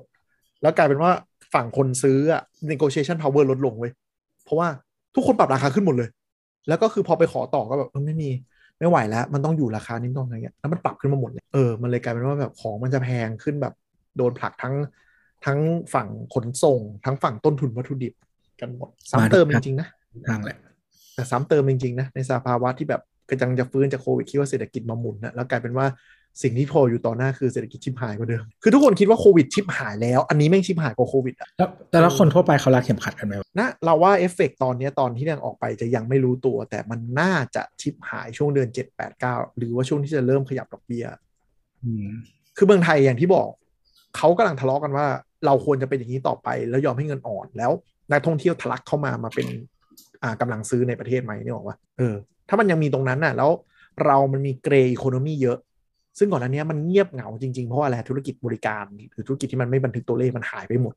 แต่ตอนนี้มันกลับมามันอาจจะดันเศรษฐกิจไปต่อได้ ซึ่งด้วยการที่เราไม่มี Data อะไรพวกนี้เราก็เลยไม่รู้ว่า Playbook ไหน work ไม่ work แต่อย่าง ถ้าเราใช้ common sense เลยดูรถแม่งติดขึ้นอย่างเงี้ย เป็น indicator ที่ใช้ได้ไหม หรือห้างเห็นคนเดินเยอะขึ้น อาจจะเป็น indicator ที่ดีหรือเปล่าเออหรือไปร้านเหล้าแล้วคนเยอะขึ้น เออวันก่อนไปเดินเซ็นทรัลเวิลด์แล้วแบบ คนเยอะสัตว์เออ อะไรอย่างเงี้ยนี่คือเราจอดรถชั้นแปดอะ คือถ้าเราเป็นประเทศที่เล่น playbook ไม่เหมือนชาวบ้านอะเราอาจจะเป็น winning ก็ได้นึกออกไหมอืม somehowคือก็คือไง ค่าของชีพทุกคนขึ้น แต่รายได้ทุกคนขึ้นมากกว่า เราอาจจะชนะก็ได้นึกออกไหมเออหรืทุกอคนยมัอมนหรือมันไม่ต่างกันมากเออคืออาจจะลดแต่ว่าใช่ไม่ยังไม่ตายเออทุกคนยอมจ่ายน้ำมันแพง แต่ว่ามีรายได้เสริมเพิ่มขึ้นจากการท่องเที่ยวเข้ามา อาจจะดีกว่าหรือเปล่า แล้วรัฐก็อาจจะไปช่วยกลุ่มเปราะบางจริง ๆ ใช่ไหมที่เป็นเกษตรกรหรืออะไรอย่างเงี้ยเคยทำได้เหรอวะแต่เกษตรกรจริง ๆ ตอนนี้ไม่ได้เบนฟิตนะเพราะเงินอ่อนเอ็กซ์พอร์ตเราโตนะอืมเออแต่อาจจะไม่ไม่แต่อาจจะปุ๋ยแพงม่ไงลปถึตา เออ แต่ดันดันมาชิปหายปุ๋ยแพงอีกอะไรอย่างเงี้ยปุ๋ยคือปุ๋ยน่าจะขึ้นเยอะกว่าน้ำพันหนึ่งมั้งอ่าแต่อย่างเดือนเจ็ดเนี่ย เท่าที่ดูข่าวตามมาเนี่ย ปรับเยอะนะ อย่างข้าวสารเพิ่มขึ้น30บาทต่อ5กิโลนะอืมเดือนหน้า แล้วค่าก็ข้าวค่าข้าวคือคือเราอะเป็นคน เดี๋ยวนี้เราคือกูกินแต่ delivery อะเลย exclusively แล้วก็ไปร้านในห้างเท่านั้น ฉะนั้นอะ แต่ก็คือเห็นว่าราคามันขึ้นแบบชัดเจนเลยนะถ้าร้านพวกเนี้ยเราลดพอร์ชั่นเยอะหมายถึงบางร้านยังไม่ขึ้นมากขึ้นแบบน้อย แต่สั่งมาแล้วแบบกูชุดเนี้ยปกติกูกินแล้วอิ่มแบบจะอ้วกนะตอนนี้คือแบบอิ่มแบบอิ่มอะแบบรู้เลยว่าลดอะเออเราไปร้านอาหารญี่ปุ่นบางร้านแบบปลาเกรดแย่ลงมาก แต่ราคาเท่าเดิมเออ แล้วอย่างของเราที่ทำอ่าส่งวัสดุก่อสร้างเนี่ย ครึ่งเดือนหกเหมือนทุกคนปรับพร้อมกัน เพราะว่า ช่วงสัปดาห์ที่ผ่านมาอยู่ๆมีลูกค้าแบบมุมแบบไม่แบบไม่รู้จักหรืออะไรเงี้ย add ไลน์โทรเข้ามาเช็คราคาอะไรกันเต็มไปหมด แสดงว่า industry มันเริ่มขยับปรับกันหมด มันก็อาจจะกระทบเราก่อน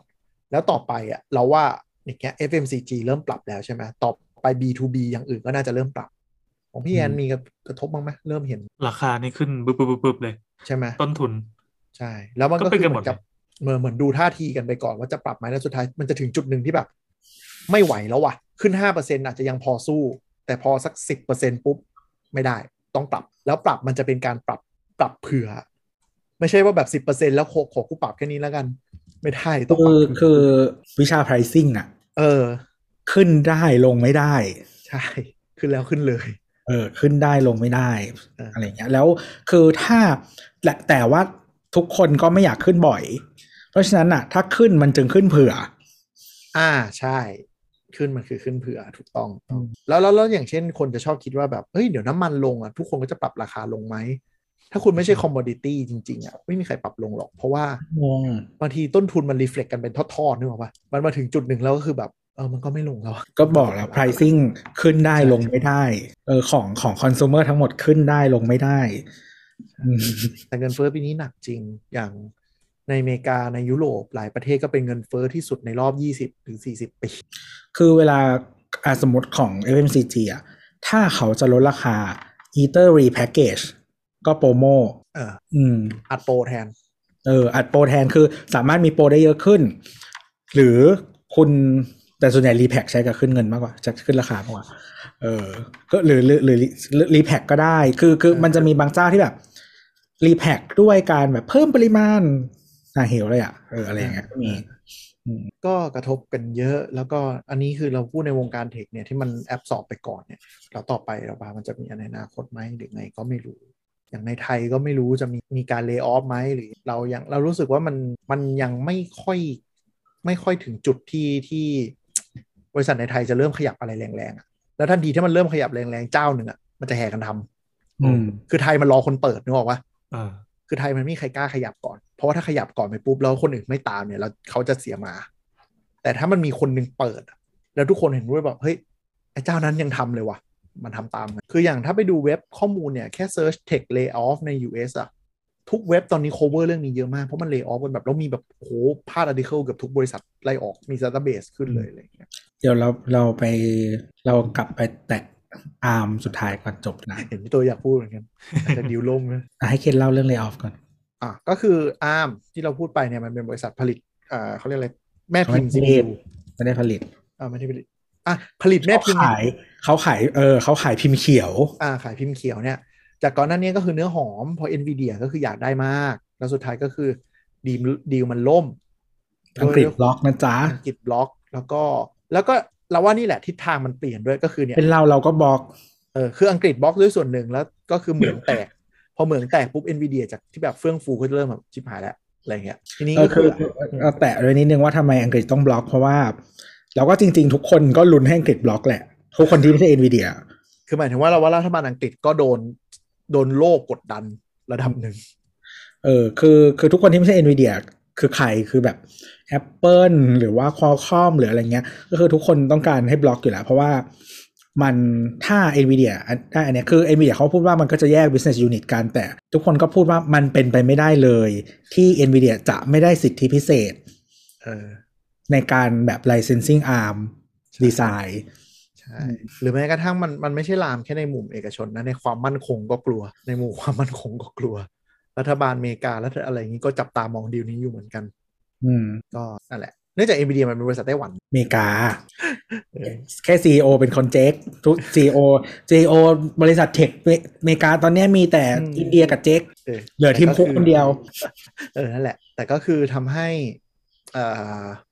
เขาเรียกว่าอะไรความกดดันมันก็มีหลายมิติว่า NVIDIA มันได้ไปแล้ว แล้วมันมันครอบครองส่วนใหญ่ของสถาปัตยกรรมอ่าหน่วยประมวลผลเนี่ย คือเนื่องจาก NVIDIA มันก็ทำการ์ดจอที่เป็นแบบ IP ของตัวเอง ARM ทำตัวเองอืมใช่ไหมแล้วถ้ามันรวมกันขึ้นมาเนี่ยมันก็จะ power ในการต่อรองกันคือ ARM มันเป็นคนคนคุมพิมพ์เขียวนั่นหมายถึงว่ามันอาจจะชิฟการผลิตไปทางไหนก็ได้อะไรอย่างเงี้ยอืมมันก็โดนเรื่องนี้ขึ้นมา ทีนี้แล้วดีก็ลก็ล่ม ก็คือจริง ๆ มันเป็นเป็นบริษัทเทคในอังกฤษที่ ถ้าเทียบสเกลแล้วมันก็ค่อนข้างใหญ่ คือคือทุก ทุกประเทศอะก็อาจจะเทียบสเกลกับอเมริกาไม่ได้ในปัจจุบันนี้นะอ่าอ่าแต่ว่ามันก็จะมีบริบริษัทที่มันโดดเด่นในแต่ละประเทศอยู่บ้างเอออย่างอย่าง Arm ของอังกฤษใช่ไหมหรือว่าแบบ ASML ที่เราคุยกันของเนเธอร์แลนด์อะไรอย่างเงี้ยอีเกียก็สวิเอ่ออีเกียก็สวีเดนเนเธอร์แลนด์จ้ะจดทะเบียนในเนเธอร์แลนด์นะจ๊ะหนีภาษีจ้ะบ้าอย่าไปว่าเขาเป็นบริษัท Swedish เต็มรูปแบบไม่ใช่บริษัทนะจ๊ะเป็นมูลนิธิจ้ะเป็นมูลนิธิอีเกียเป็นมูลนิธิ ไปดูได้ไปดูได้อีเกียโครงสร้างเนี่ยโคตรมัน คือเป็นบริษัทที่แบบ โครงสร้างนี่เรียกได้ว่าหนีภาษีทุกอย่างที่จะหนีได้บนโลก คือเมื่อก่อนเขาจะมี scheme อันหนึ่งเรียกว่าอะไรวะ double double Dutch Irish sandwich อะไรสักอย่างอะอ่าอ่าอ่าที่บริษัทหลายบริษัททั่วโลกจะไปจด headquarter ที่ไอร์แลนด์ปะมันจะจดที่เนเธอร์แลนด์ แล้วมันก็จะมีอีกบริษัทหนึ่งอยู่ที่ไอร์แลนด์เออไอร์แลนด์เนี่ยจะเป็นบริษัทที่ถือ patent เออถือสิทธิบัตร แล้วทีนี้สมมติว่าเราก็จะมีบริษัทลูกทั่วโลกใช่ไหม อันนี้ Apple ก็ทำเก็บเอ่ตังอค์คือเขาสมมติว่าของราคาห้าหมื่นบอกว่าบริษัทที่ไอร์แลนด์น่ะ คิดค่าสิทธิบัตรสี่หมื่นเออเออ เพราะฉะนั้นอะ มันจะกลายเป็นต้นทุนเว้ยกำมันไรไม่ได้คิดสิทธิบัตรด้วยมั้งมันแบบการค้าหรือแบบที่อะไรสักอย่างอะแบบเคมันรื่อจะงหมามียการค้าอะไรอย่งจะเงี้ยมีค่าเออพาเทนต์ค่าอะไรอย่างเงี้ยเอเอออแล้วก็แบบเออก็คือทำให้ทำให้ของที่ขายจริงอะ มันจะเขาเรียกว่าอะไร มันจะกำไรน้อยมากๆอะ เพราะว่ามันจะต้องเสียต้นทุนคืนกลับไปที่ไอร์แลนด์ใช่ไหมหรือไอไอร์ร์แลแลนนด์ด์ไอร์แลนภาด์ปลอษีดภาษีต่ำเออ ส่งกลับไปที่ไอร์แลนด์แล้วก็ค่อยมาจัดการอะไรเงี้ยครับก็คือเหมือน คือเออนั่นแหละ ซึ่งมันไม่ใช่ต้นทุนจริงอะนึกออกปะก็อเมริกาก็ต้องออกกฎหมายมาตีมาตีพวกนี้อยู่ ช่วงหนึ่งไอร์แลนด์ก็โดนยุโรปบีบโดนเออโดนไอร์แลนด์ก็โดนยุโรปบีบโดนสุดท้ายก็เข้าใจว่าเดี๋ยวนี้จะทำไม่ได้แล้วนะทำไม่ได้แล้วทำไม่ได้แล้วสุดท้ายก็เก็บไปซึ่งเดี๋ยวกลับมาก็คืออาร์มเนี่ยอาร์มพอดีมันล่ม ก็มีการประกาศปลดพนักงานด้วยประมาณถึง12ถึง15เปอร์เซ็นประมาณพันคนจาก6,500คน ต้องด้วยเหตุผลคือต้องการลดค่าใช้จ่ายของบริษัทลง น่าจะเข้าใจว่าก่อนหน้านี้ที่มันมีดีลอยู่อะมันไม่สามารถปลดพนักงานได้เพราะมันต้องเวลาเข้าดีลเนี่ยทุกคนต้อง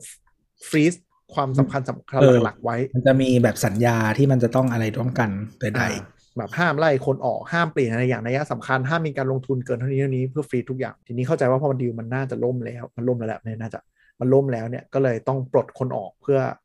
เปลี่ยนแผนจากการที่โดนเอ็นวีเดียซื้อไปเป็นเข้าตลาดเองแทน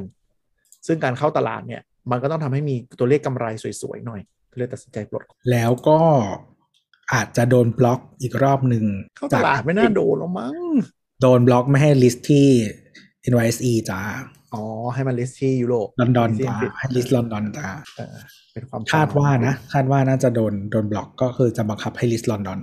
อาจจะ dual listing ก็ได้ ไม่แน่ อาจจะจบที่ dual listing ว่ะเพราะว่าหุ้น tech มันไม่ list อเมริกานี่มันไม่ได้อะเออแต่ก็แต่ก็เออในในในมุมหนึงเนี่ยเรามีความรู้สึกว่า อันนี้อาจจะคิดไปเองคือที่เราพูดถึงเนี่ยถ้าถ้ามองอันนี้เราเราตะกี้เราตอนนั้นนี้เราพูดถึงความเลวร้ายทั้งหมดนะอันเนี้ยถ้ามามองในแง่ดีว่า สิ่งที่เกิดขึ้นอาจจะไม่เลวร้าย แต่บริษัท tech อะเกิดจากยุค work from home อะหรือว่าพอกลับมา resume หรือมาปรับ operation อะแล้วคนพบว่ามัน streamline ได้เยอะนี่หว่า เพราะฉะนั้นกูปลดคนออกโดยที่ productivity ยังอาจจะเหมือนเดิมก็ได้นึกออกไหมคือไม่ไม่นับไม่นับเคส Coinbase ที่เป็นคริปโตนะนั่นมันชัดเจน แต่ว่า อย่างหลายอันที่ปลดกันแบบสิบเปอร์เซ็นห้าเปอร์เซ็นปลดส่วนหนึ่งปลดบางทีมออกอะ่ะเขาอาจจะเริ่มค้นพบแล้วว่าเฮ้ยบางอย่างมันลงทุนอินฟราที่ดีกว่าเนี้ยเราลดคนได้ ก็อาจจะถ้ามันเป็นอย่างนั้นจริงๆแล้วมันไม่ลามไปอินดัสทรีอื่นก็อาจจะเป็นสิ่งที่ทำให้วงการเทคเริ่มรู้ตัวแล้วว่าตัวเองจ้างคนฟุ่มเฟือยเกินไปมาก ก็อาจจะเป็นการปรับเข้าสู่ภาวะปกติ อืมแล้วมากกก็ว่าที่จะเป็นวิกฤตจริงๆเขามี เขาเรียกว่าอะไร หลาย ๆ บริษัทเขาก็จะไปเพิ่มเบสประเทศอื่น หรือเมืองอื่น เพื่อลดต้นทุนก็มีด้วย เออแบบแบบแบบอะไรออฟฟิศใหม่ใหญ่ของ Apple ที่เรเลย์ North Carolina อะไรเงี้ยอืมก็ลดภาษีนะจ๊ะอะไรเงี้ย แล้วก็อืมที่บอกว่าเท็กซัสมันโตอะ เพราะว่าหลายที่เข้าไป เพราะว่าเขาจะมีพวก tax break ที่เป็นของ corporate ให้ แล้วก็พนักงานก็อยากไปด้วย เพราะว่าเท็กซัสเนี่ย เอ่อ personal income tax ศูนย์เปอร์เซ็นต์อ่ารีพับลิกันเอ่อของ state tax นะ ไม่ไม่ใช่เฟด e ร a ลนะอ่าอ่าเฟดร l มันเก็บอยู่แล้วครับแต่ก็ลดได้เยอะเยอะแยะมหาศาลเนาะแต่ก็แต่ก็มันอย่างเทสลาเนี่ย ที่ประกาศปรากฏปลดคนน่ะ คือเขาพูดโดยจะประกาศปลดคนเยอะกว่านี้ แต่จริง ๆ แล้วมันอาจจะดูไม่เยอะเท่าไหร่ เพราะว่าพนักงานที่ประกอบที่โรงงานหรือระดับปฏิบัติการอะ น่าจะจ้างเพิ่ม แต่จะไล่พวกนั่งโต๊ะออกอืมแต่คือนโยบายการผลิตของอเมริกา ก็จริงๆอันนี้ก็ก็กระทบกับประเทศอื่นเหมือนกัน เพราะว่าจริง ๆ อะ ตอนที่เลือกตั้งครั้งที่แล้ว ทุกคนจะคิดว่าไบเดนอะ จะอันดูเอ่อทรัมป์หลายอย่าง ซึ่งจริง ๆ อะ เกือบทุกอันไม่ได้ทำนะอ่าก็มันก็มันมีมันมีเป็นความมันมีความเป็นการเมืองอเมริกานิดหนึ่งก็คือ จู่โจมไปงั้นน่ะ โจมตีไปงั้นน่ะ แต่ก็ไม่ได้ยกเลิกสิ่งที่ทำอย่างโอบามาแคร์ที่ ที่ทรัมป์ตอนนั้นก็ขู่ว่าจะเลิกมันก็ไม่ได้เลิกก็บอกว่าแต่จริง ๆเขาก็คุยกันจนโอบามาแคร์มันไม่ได้อยู่ในจุดที่ดีเท่าอ่าที่มันควรจะโอบาดีมาเออใช่ใช่ที่เขาขายไว้อะนะแต่มันก็ทำไม่ได้หรอกอืมอืมอะไรเอปอระแต่มาณอย่างแต่อย่างไบเดนก็ชัดเจนว่าแบบอยู่ๆก็ปรับนโยบายมาเป็นอเมริกาเฟิร์สเหมือนไบเดนอ่าเหมือนทรัมป์เหมือนกัน อาจจะด้วยความมั่นคงด้านทรัพยากรหลายอย่างคือจริง ๆ เออแล้วก็เรื่องรัสเซียด้วยเราคิดว่านะเออใช่มันเหมือนเป็นการตอกย้ำว่าคิดถูกอะเออคือตอนที่ตอนที่มันกกำลังเลือกตั้งอยู่ก็มีคือมันก็จะมีคนที่บอกว่าเดี๋ยวมันจะเปลี่ยน แต่ก็มีนักวิเคราะห์บางคนที่คิดว่าไบเดนอะท่าทีกับจีน หรือท่าทีกับต่างประเทศอะจะเป็นนโยบายเดิม แต่ว่าอาจจะไม่ได้พูดด้วยสำเนียงนั้น เท่านั้นเอง ก็คือเป็นแบบดิปโลแมตมากขึ้นอะไรอย่างเงี้ย ซึ่งเราก็คิดว่ามันเป็นก่อนที่จะเลือกตั้งเราคิดว่าน่าจะเป็นแบบนี้แหละ ซึ่งก็เป็นแบบนั้นแหละ มัน make sense เพราะว่าจีนก็มีท่าทีแบบอย่างเงี้ย พอเกิดเรื่องอะไรปุ๊บเอาตัวเองรอดอะอเมริกาก็จะเริ่มกูไม่ไว้ใจมึงเยอะขึ้น แล้วท่าทีรัสเซียปัจจุบันก็คือชัดเจนแล้วว่าโอเค เราคุยกันไม่รู้เรื่องแล้วแหละ เพราะฉะนั้นอเมริกาก็ต้องหันกลับมาทั้งความมั่นคงด้านเทคโนโลยีเนาะแล้วก็อืมความมั่นคงด้านเศรษฐกิจ ที่ต้องที่ต้องเริ่มมีการผลิตในประเทศแล้ว กูจะเอาซอสอย่างเดียวไม่ได้แล้วเออ แล้วก็แล้วก็หลายๆบริษัทก็ฝั่งเอกชนเองก็ย้ายไปอินเดียเวียดนามมากไปเออคือการผลิตอะ การผลิตที่มันเป็น over industry อะก็คงเอาซอสไปประเทศอื่น และแต่กระจายมากขึ้นละไม่เอาแบบเอาเงินไปลงทุนประเทศเดียวละก็จะกระจายไปอินเดีย เวียดนาม แอฟริกา หรือแม้กระทั่งในยุโรปบางอันก็ไปตั้งโรงงาน ส่วนใหญ่เป็นโรงงานสเกลเล็ก เพื่อจะทำ R&D อืม แล้วก็เสร็จปุ๊บก็ย้ายไปทำประเทศอื่นอะไรอย่างเงี้ย Intel Intel อ่าอะไรอย่างเงี้ยแล้วในขณะที่อเมริกาเองก็เริ่มมองแล้วว่า โอเค ถ้ามันเป็นโรบอติก m a นูแฟ c เจอริงที่แบบเอาคนที่คุยกันง่ายไปดูโรงงานง่ายอะ่ะก็เริ่มทำอย่างเทสลาเป็นตัวเปิด แล้วก็มีโรงงานชิป หรือว่าอ่าเมด medical ที่เริ่มลงทุนในอเมริกาเองเลยก็เริ่มเยอะแล้วเพราะว่าอาจจะได้เรื่องมาเรื่องข้อได้เปรียบด้านภาษีด้วย เพราะว่าอเมริกาก็สนับสนุนด้านนี้ใช่ไหมแล้วก็มีเรื่องของการ จ้างงานรัฐแล้วก็เรื่องของเทคโนโลยีอืมอะไรอย่างเงี้ยแต่รีพับลิกันเขาไม่ได้ขายแบบนั้นนะอเมริกาก็คือแบบจ้างงานจ้างงานจ้างงานเอออะไรอย่างเงี้ยนะแล้วซึ่งสุดท้ายเขาก็บอกว่าเมืงไว้เออนั่นเขาบอกว่าการจ้างงานมันก็ไม่ได้เยอะเท่าที่คิด แล้วอย่างเช่นกลุ่มที่มันไม่มีทางเออหรือหรือกลุ่มที่สำคัญต่อการจ้างงานที่สุดคือเป็นแบบพวก coal mine เกษตรกรอะไรอย่างเงี้ยก็ไม่ได้เป็น benefit จากนโยบาย America First ขนาดนั้น ไม่ได้อยู่แล้วคือ แต่คือมันถ้าไปหลอกจะขายฐานเสียงให้กลุ่มนี้โหวตไงใช่ใช่ใช่คือ ถ้าคุณจะทำให้มันเป็นไปได้จริงอะ คุณต้องคือถ้าจะทำให้มันเป็นไปได้จริงอะ มันก็ต้องมารูปนี้อยู่แล้ว มันจะต้องเป็นแบบไฮเทคโนโลยีโรบอท new business อยู่แล้วใช่คือถ้ามึงจะมาทำงานแบบเก่าอะ เออคือมันไม่มีทางเป็นไปได้จริงอยู่แล้วอะอ่าแต่ว่าในเชิงของเศรษฐกิจท้องถิ่นในอเมริกาเนี่ยมันไม่ได้ benefit ก็คือพอโรงงานไปตั้งอ่า construction มันเกิด construction มันเกิด retail มันตามไป มันเกิดอะไรมันมันก็เกิด community ที่มีเศรษฐกิจหมุนเวียนไงแต่อาจจะไม่ใช่รูปแบบแบบ คนจ้างโคไมล์เพิ่มเกษตรกรรมไม่แต่คือพิ่เหมือนะไรงี้ยสมมติว่าเขาอยากคิดเขาคิดว่าอันเนี้ยคอมเพล็กซ์เนี่ยมันจะมีคนสองหมื่นจริงๆมันมีแค่สี่พันอ่าใช่เป็นอย่างนั้นไงแล้วก็ต้องเป็นแบบแล้วสี่พันที่เป็น educational ด้วย ใช่ เพราะฉะนั้นนะคือคุณอะไม่จ้างจ้างคนโลคอลไม่ได้บางทีอะคุณต้อง import แรงงานเข้ามาคือไม่ไม่ได้ต้องต่างประเทศก็ได้จากรัฐ อื่นหรือเมืองอื่นอยู่ดี ที่หรือว่าบาง location ที่เขาไปตั้งอะเขาก็จะไปอยู่ใกล้แบบ university town อ่าซึ่งเมืองมันก็จะแพงกว่าปกติอยู่แล้ว ใช่อย่างเงี้ย ก็จะจ้าง white collar เยอะขึ้น แล้วก็คนประกอบก็กลายเป็นพวกแบบความถนัดทางด้านวิศวะอะไรอย่างนี้ไปเลย เพราะว่ามันไม่ต้องการ labor แล้ว ก็ดูกันต่อไปว่าอเมริกาจะเป็นยังไง แต่ว่าเทรนด์ของโลกตอนนี้ก็คือ ถ้าช่วงรายการนี้ออกไปมันคือช่วงครึ่งปีพอดี ช่วงอืมครึ่งปีเนี่ยก็เป็นช่วงหัวเรียวหัวต่อมาที่ไม่รู้ว่าไตรมาสสามจะเกิดอะไรขึ้นอืมแล้วก็ความเอ่อเขาเรียกว่าไหวตัวของตลาดเนี่ยก็ต้องดูตัวเลขไตรมาสสองทั่วโลกว่าออกใช่ก็เดี๋ยวต้องต้องดูผลประกอบการไตรมาสสองอ่าว่าประกอบการแล้วก็ตัวเลขทางเศรษฐกิจทั้งหลายอืมซึ่งครึ่งตัวเลขของเดือน 5 ที่ผ่านมาที่ประกาศเนี่ยก็หักปากกาเซียนหลายสำนักจนมันเละเทะไปหมดแล้ว ตอนนี้เราอยู่ในตลาดในช่วง unpredictable พแต่ตอนนี้ก็คือ unpredict ปุ๊บประประเมินไว้เลยว่ารัสเซียยูเครนอะ น่าจะไม่จบ ไม่จบ ไม่จบในหลักหลักปีด้วย อืม ไม่จบในหลักปีด้วย แล้วก็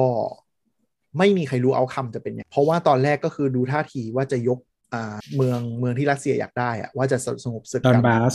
เออแต่คุยไปคุยมาก็เหมือนจะไม่จบแหละ เพราะเหมือนยุโรปก็ผลัก คือยุโรปมองว่าถ้าถ้าเสียยูเครนไปตรงเนี้ยมันเป็น domino effect เพราะฉะนั้นเขาก็จะ support ให้ยูเครนรบให้เต็มที่ ซึ่งคนยูเครนก็ก็อยากรบเต็มที่เพราะว่า ถ้ามันเสียดอนบาสไปอะ คนยูเครนเชื่อว่านิสัยรัสเซีย มึงเอาไครเมียกูไปแล้ว มึงมาดอนบาสแล้ว เดี๋ยวอีกสามปีมึงก็เข้ามาอีกอย่างเงี้ย มันไม่จบแล้วไงก็คือ ตอนนี้เยอรมันส่งรถถังแล้วนะฮะ ก็คือตอนแรกเยอรมันเป็นประเทศที่ไม่ส่งฉันไม่ส่งอะไรอย่างเงี้ยนะฮะตอนนี้ส่งรถถังแล้วก็เอ่อ development ล่าสุดนะนิดเดียวก่อนจบก็คือ เอ่อลิทัวเนียเขาจะบล็อกรถไฟจากรัสเซียคือ มันจะมีเขาเรียกว่าอะไร มีดิแผ่นดินแผ่นหนึ่งที่มันเคยเป็นของเยอรมัน แล้วก็รัสเซียเอาไปตอนสงครามโลกอะอ่าชื่อเอ่อชื่อคาลินินกราด ซึ่งมันจะไม่ต่อกับแผ่นดินรัสเซียอ่าถ้าไปดูแผนที่มันจะมีจุดแดงๆ อยู่จุดหนึ่งที่แบบงงๆว่าทำไมเป็นของรัสเซียวะอ่าคือคาลินินกราดนะครับก็คือเมื่อก่อนมันเป็นเยอรมันเมืองชื่อโคนิกสเบิร์กนะครับก็เป็นเป็นต้นตำกำเนิดของอาณาจักร ของของเยอรมันก็คือปรัสเซียนะครับอืมรัสเซีย ก็ทีนี้ก็ตอนสงครามเขาก็ไล่คนเยอรมันออกไปทั้งหมดก็เอาคนรัสเซียมาตั้งแทนเนาะทีนี้เนี่ยมันสำคัญยังไงก็คือมันเป็นพื้นที่เดียวในประเทศมันเป็นพื้นที่ตะวันตกที่สุดของประเทศรัสเซีย แล้วก็เป็นประเป็นเอ่อท่าเรืออันเดียวของรัสเซียที่หน้าหนาวแล้วมันไม่ฟรีซ อ่าอ่ามันก็จะใช้ได้ตลอดปีเนาะใช่ทีเนี้ยซึ่งซึ่งส่งยุทธปกรณ์ทั้งหมดผ่านรถไฟและทางหลวงหลักของลิทัวเนียหมดเลย ใช่ใช่แล้วก็เป็นที่ตั้งกองเอ่อกองเรือ แล้วก็เป็นฐานยิงนิวเคลียร์นะฮะจริง ๆ มันผ่านอีกประเทศหนึ่งคือเบลารุส แต่เบลารุสเป็นเรียกไม่ได้หนักว่าเป็นลูกกระจอกรัสเซียอย่างชัดเจน แทบจะกราบตีนทุกอย่างใช่ใช่ไม่ค่อยเป็นปัญหา ก็นั่นแหละก็ทีนี้พอลิทัวเนียบอกว่าทำตามมาตรการ EU นะจ๊ะ คือประเทศอื่นเขาบล็อกไปก่อนแล้วอ่าลิทัวเนียเพิ่งทำ จะไม่ให้รถไฟขนของผ่านอืมก็รัสเซียก็ฮึมๆบอกว่าพร้อมจะเอ่อเอ่อใช้กำลังในการปกป้องคาลินินกราดนะฮะไม่งั้นเดี๋ยวอดตายอะไรประมาณนั้น ก็น่าจะเป็นจุดที่สำคัญในในช่วงนี้เหมือนกันก็รอดูแล้วแล้วก็ถ้า development เพิ่มเติมก็คือ รัสเซียเริ่มขู่เรื่องเรื่องนี้ไม่ใช่เรื่องที่ดีเลยนะอืม ก็ก็ไม่รู้เหมือนกันว่าจะจบยังไง แล้วก็นาโตก็ประกาศชัดเจนแล้วว่าก็คือจะพร้อมที่ต้อนรับเหล่าสแกนดิเนเวียนที่เหลือทั้งหมดเข้าทันสทีวีเดนและฟินแลนด์คืออันนี้เกี่ยวกับคาลินินกราดด้วยนิดนึง ถ้าเข้าสวีเดนและฟินแลนด์เข้าเนี่ย เพราะว่าเอ่อคาลินินกราดจะถูกล้อมรอบ คือคาลินินกราดเนี่ยมันมันล้อมด้วยฝั่งหนึ่งเป็นโปแลนด์ฝั่งหนึ่งเป็นลิทัวเนียอยู่แล้ว แล้วก็ มันจะมี gap นิดนึงเหนือเหนือเอสโตเนียขึ้นไปอะครับอืมมันจะเป็นที่เหมือนปากแม่น้ำของเซนต์ปีเตอร์สเบิร์กอ่าอ่าแล้วก็ตรงนั้นอาจจะเป็นรัสเซียที่ติดกับทะเลบอลติกใช่ไหม แล้วขึ้นไปเป็นฟินแลนด์อ่าฟินแลนด์ทั้งแนวเลยทั้งประเทศเออพันพันกิโลอะถ้าฟินแลนด์และสวีเดนเป็นเข้า NATO นาโตทั้งคาลินินกราด และเซนต์ปีเตอร์สเบิร์กอะ มัน เป็นไปไม่ได้เลยที่จะมีเรือสักลำหนึ่งแล่นออกไปแล้วไม่โดนนาโตจับ หรือโดนยิงอะ พูดง่ายๆถ้ามันเกิด escalate to war จริงๆ คือมันมีเซ็นเซอร์มีอะไรทั้งหมดเขาคือเขาจะรู้ความเคลื่อนไหวแน่นอนว่าเกิดอะไรขึ้น เพราะว่ามันก็จะต้องถูกแชร์ information ใช่ไหมทั้งจากสวีเดนแล้วก็ฟินแลนด์ฉะนั้นมันก็คือทุกทางมันไม่มีทาง อันนี้ก็เป็นอะไรที่ unpredictable เลยว่า outcome ของรัสเซียยูเครนจะออกมาจบสวยไม่สวยจะแรงขึ้นไม่แรงขึ้น ก็ไม่รู้เหมือนกัน คือคือมันคือตอนนี้มันกลายเป็นว่าแบบ ถ้าถ้าทาง EU ไม่สนใจยูเครนอะแล้วมองว่าให้ยูเครนซวยไปอะ EU ก็กลัวว่ามันจะไม่จบ อืมมันก็เลยกลายเป็นว่าช่วงนี้เป็นช่วงวัดใจว่า กูต้องทุ่มหน้าตักเพื่อปกป้องยูเครนแล้วล่ะ ไม่ให้มัน domino effectเพราะเขาก็กลัวมันจะเหมือนสมัยสงครามเย็นคือจริง ๆ หลายคนมองว่าตอนเนี้ย มันคือสงครามเย็นเต็มรูปแบบแล้วนะแล้วอืมเออ ว่าเป็นสงครามเย็นครั้งที่สองอย่างเต็มรูปแบบแล้วเขาก็กลัวว่าถ้าปล่อยให้เหมือนสมัยสงครามเย็นครั้งแรกเนี่ย มันก็จะกลายเป็นแบบเดี๋ยวยูเครนเดี๋ยวเบลารุสเดี๋ยวอะไรอะมันลาม แล้วมันจะกลายเป็นประเทศต้องเลือกว่ากูมึงจะอิ f ฟ u เ n นซ์นาโตหรืออิ f ฟ u เ n นซ์รัสเซียอืมอืมมันก็เลยจะนึกคือคือรัสเซียเนี่ยถ้าไปดูประวัติเนี่ยมันเป็นประเทศทำอย่างนี้บ่อยนะ คือก่อนหน้านี้เราไม่รู้เหมือนกัน เรานึกว่าไครเมียเป็นเคสแรกเปล่าก่อนหน้านั้นคือจอร์เจียนะครับ อ่า มีจอร์เจียอับคาเซียใช่อย่างเงี้ยคือทำอย่างนี้ตลอดเวลา แต่เนื่องจากแบบก่อนหน้าเนี้ย มันเป็นประเทศที่แบบ ว่ากันตรงๆคือมัน no nobody แต่พอมันเป็นยูเครนปุ๊บก็เลยเป็นเรื่องใหญ่ จริง ๆ ก็ยูเครนก็ไม่ได้มีอะไรขนาดนั้น แต่ว่าคือมีคนบอกว่าสิ่งที่ต้อง study เคสนี้ก็คือความเก่งของเซเลนสกี้ประธานาธิบดียูเครนนะใช่ใช่ในการที่ดันให้เป็นอ g e n d a โลกได้เออเขาเรียกว่าอืมสร้าง narrative หรือวิธีเล่าเรื่องอะ ให้ใช่ใช่แล้วก็แต่มันเป็นโซเชียลมีเดียด้วยเนาะแล้วว่าชี้ชี้ให้ประชาชนไปกดดัน ใช่แล้วประให้ ประชาคมโลกอะ่ะมาเป็นพันธมิตรกับยูเครน ว่าเราแบบคือไม่คือเราไม่ใช่แค่ผู้ถูกกระทำแต่ว่า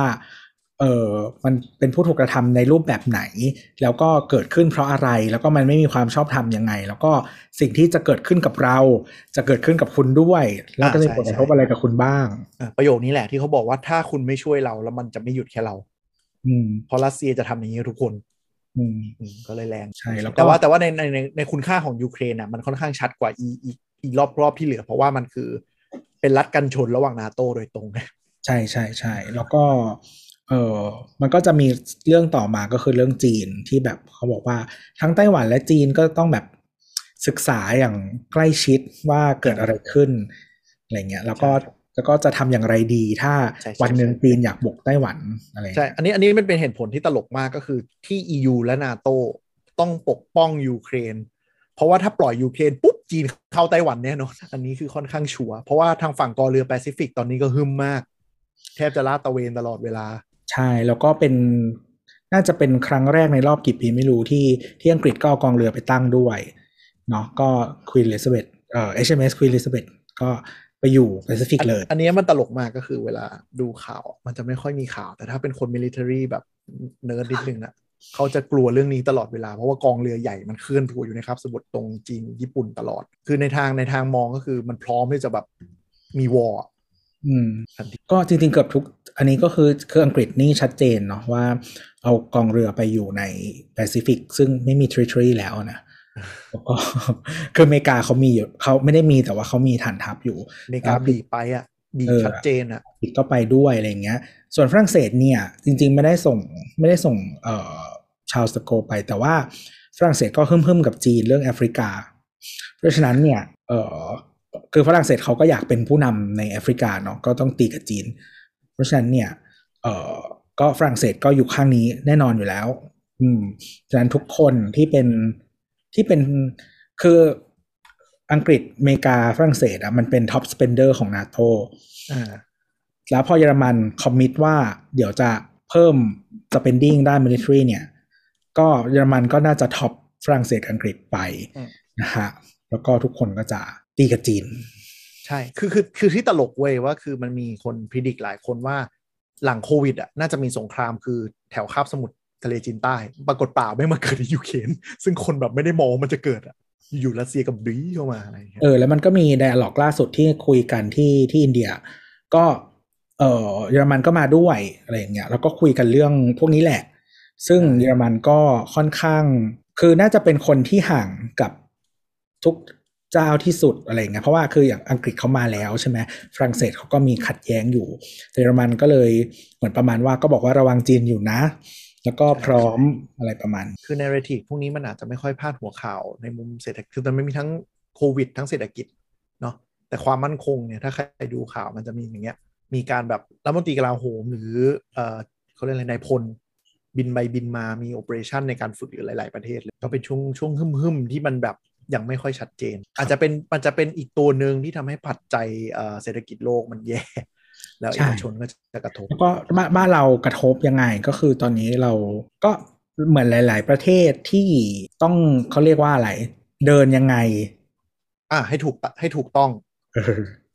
ว่าเราต้องพึ่งพิงใครขนาดไหน อย่างอืมเช่นถ้าอยู่ ๆ ไปห้าวผิดทางแล้วโดนความบาดขึ้นมาจะสวย ก็แต่ช่วงหลังคือรัฐบาลปัจจุบันนี้ก็ห้าวกับตะวันตกเยอะเหมือนกันเนาะก็ให้ก็ก็ต้องรอดูเออหลังๆก็ไม่ค่อยห้าวก็ง้อให้คนเขามาเที่ยวอยู่ แหม แต่จะพูดแต่ละอย่างซื้อของซื้อ คือซื้อของนี่เป็นทรายที่สำคัญ อ่าอ่าอ่าหลังๆไม่ซื้อไปซื้อแต่ของตกรุ่นของประเทศฝั่งจีนอะไรอย่างนี้มา ของห่วยกว่ารัสเซียอีกเอออะไรอย่างเงี้ยก็มันมีตัวอย่างอยู่ที่อินเดียเนาะที่ตอนนี้ก็โดนกดดันทั้งสองทาง เพราะว่าเป็นเพื่อนทั้งรัสเซียและอเมริกาก็ลดดูต่อไปนะครับอืมครับมันหมดแล้วยาวแล้วก็ตอนนี้อาจจะไม่ค่อยเกี่ยวกับเทคเท่าไหร่แต่ว่ารวมๆกันมันน่าจะเห็นภาพมากขึ้นว่า เออ เศรษฐกิจแล้วก็ วงการการพัฒนาหลังจากนี้อาจจะไม่มีอะไรที่ที่เลยบือหวาแล้วกัน เพราะว่าติดเรื่อง supply ติดเรื่องต้องปรับราคาปรับกลยุทธ์ ต้องมานั่งปวดหัวเรื่อง lay off คนอะไรเงี้ย มันอาจจะเป็นช่วงที่เขาเรียกว่าเป็น winter period แล้วกัน ช่วงที่มันแบบทุกคนเขาเรียกอะไรนะ คือ winter period ในความหมายฝรั่งก็คือ สะสมอาหารสะสมกำลังเพื่อผ่านพายุหิมะตรงนี้ไป แล้วรอ summer หน้า แล้วถึงอาจจะดีขึ้น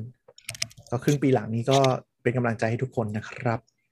ก็ย้อนกลับมาฟังดูแล้วกันว่าเราเดาถูกขนาดไหนเดาผิดขนาดไหน หรือมีอะไรชิบหายไปกว่านี้หรือเปล่าลองดูกันนะจ๊ะ โอเคครับ ก็ถ้าอยากคุยกับเรานะครับ มาคุยกันได้ที่ Twitter at t e c h t a l k นะครับ แล้วก็ social channel ต่างๆ ของสามโคกเรดิโอฮะสำหรับวันนี้ก็ลาไปก่อน สวัสดีครับบาย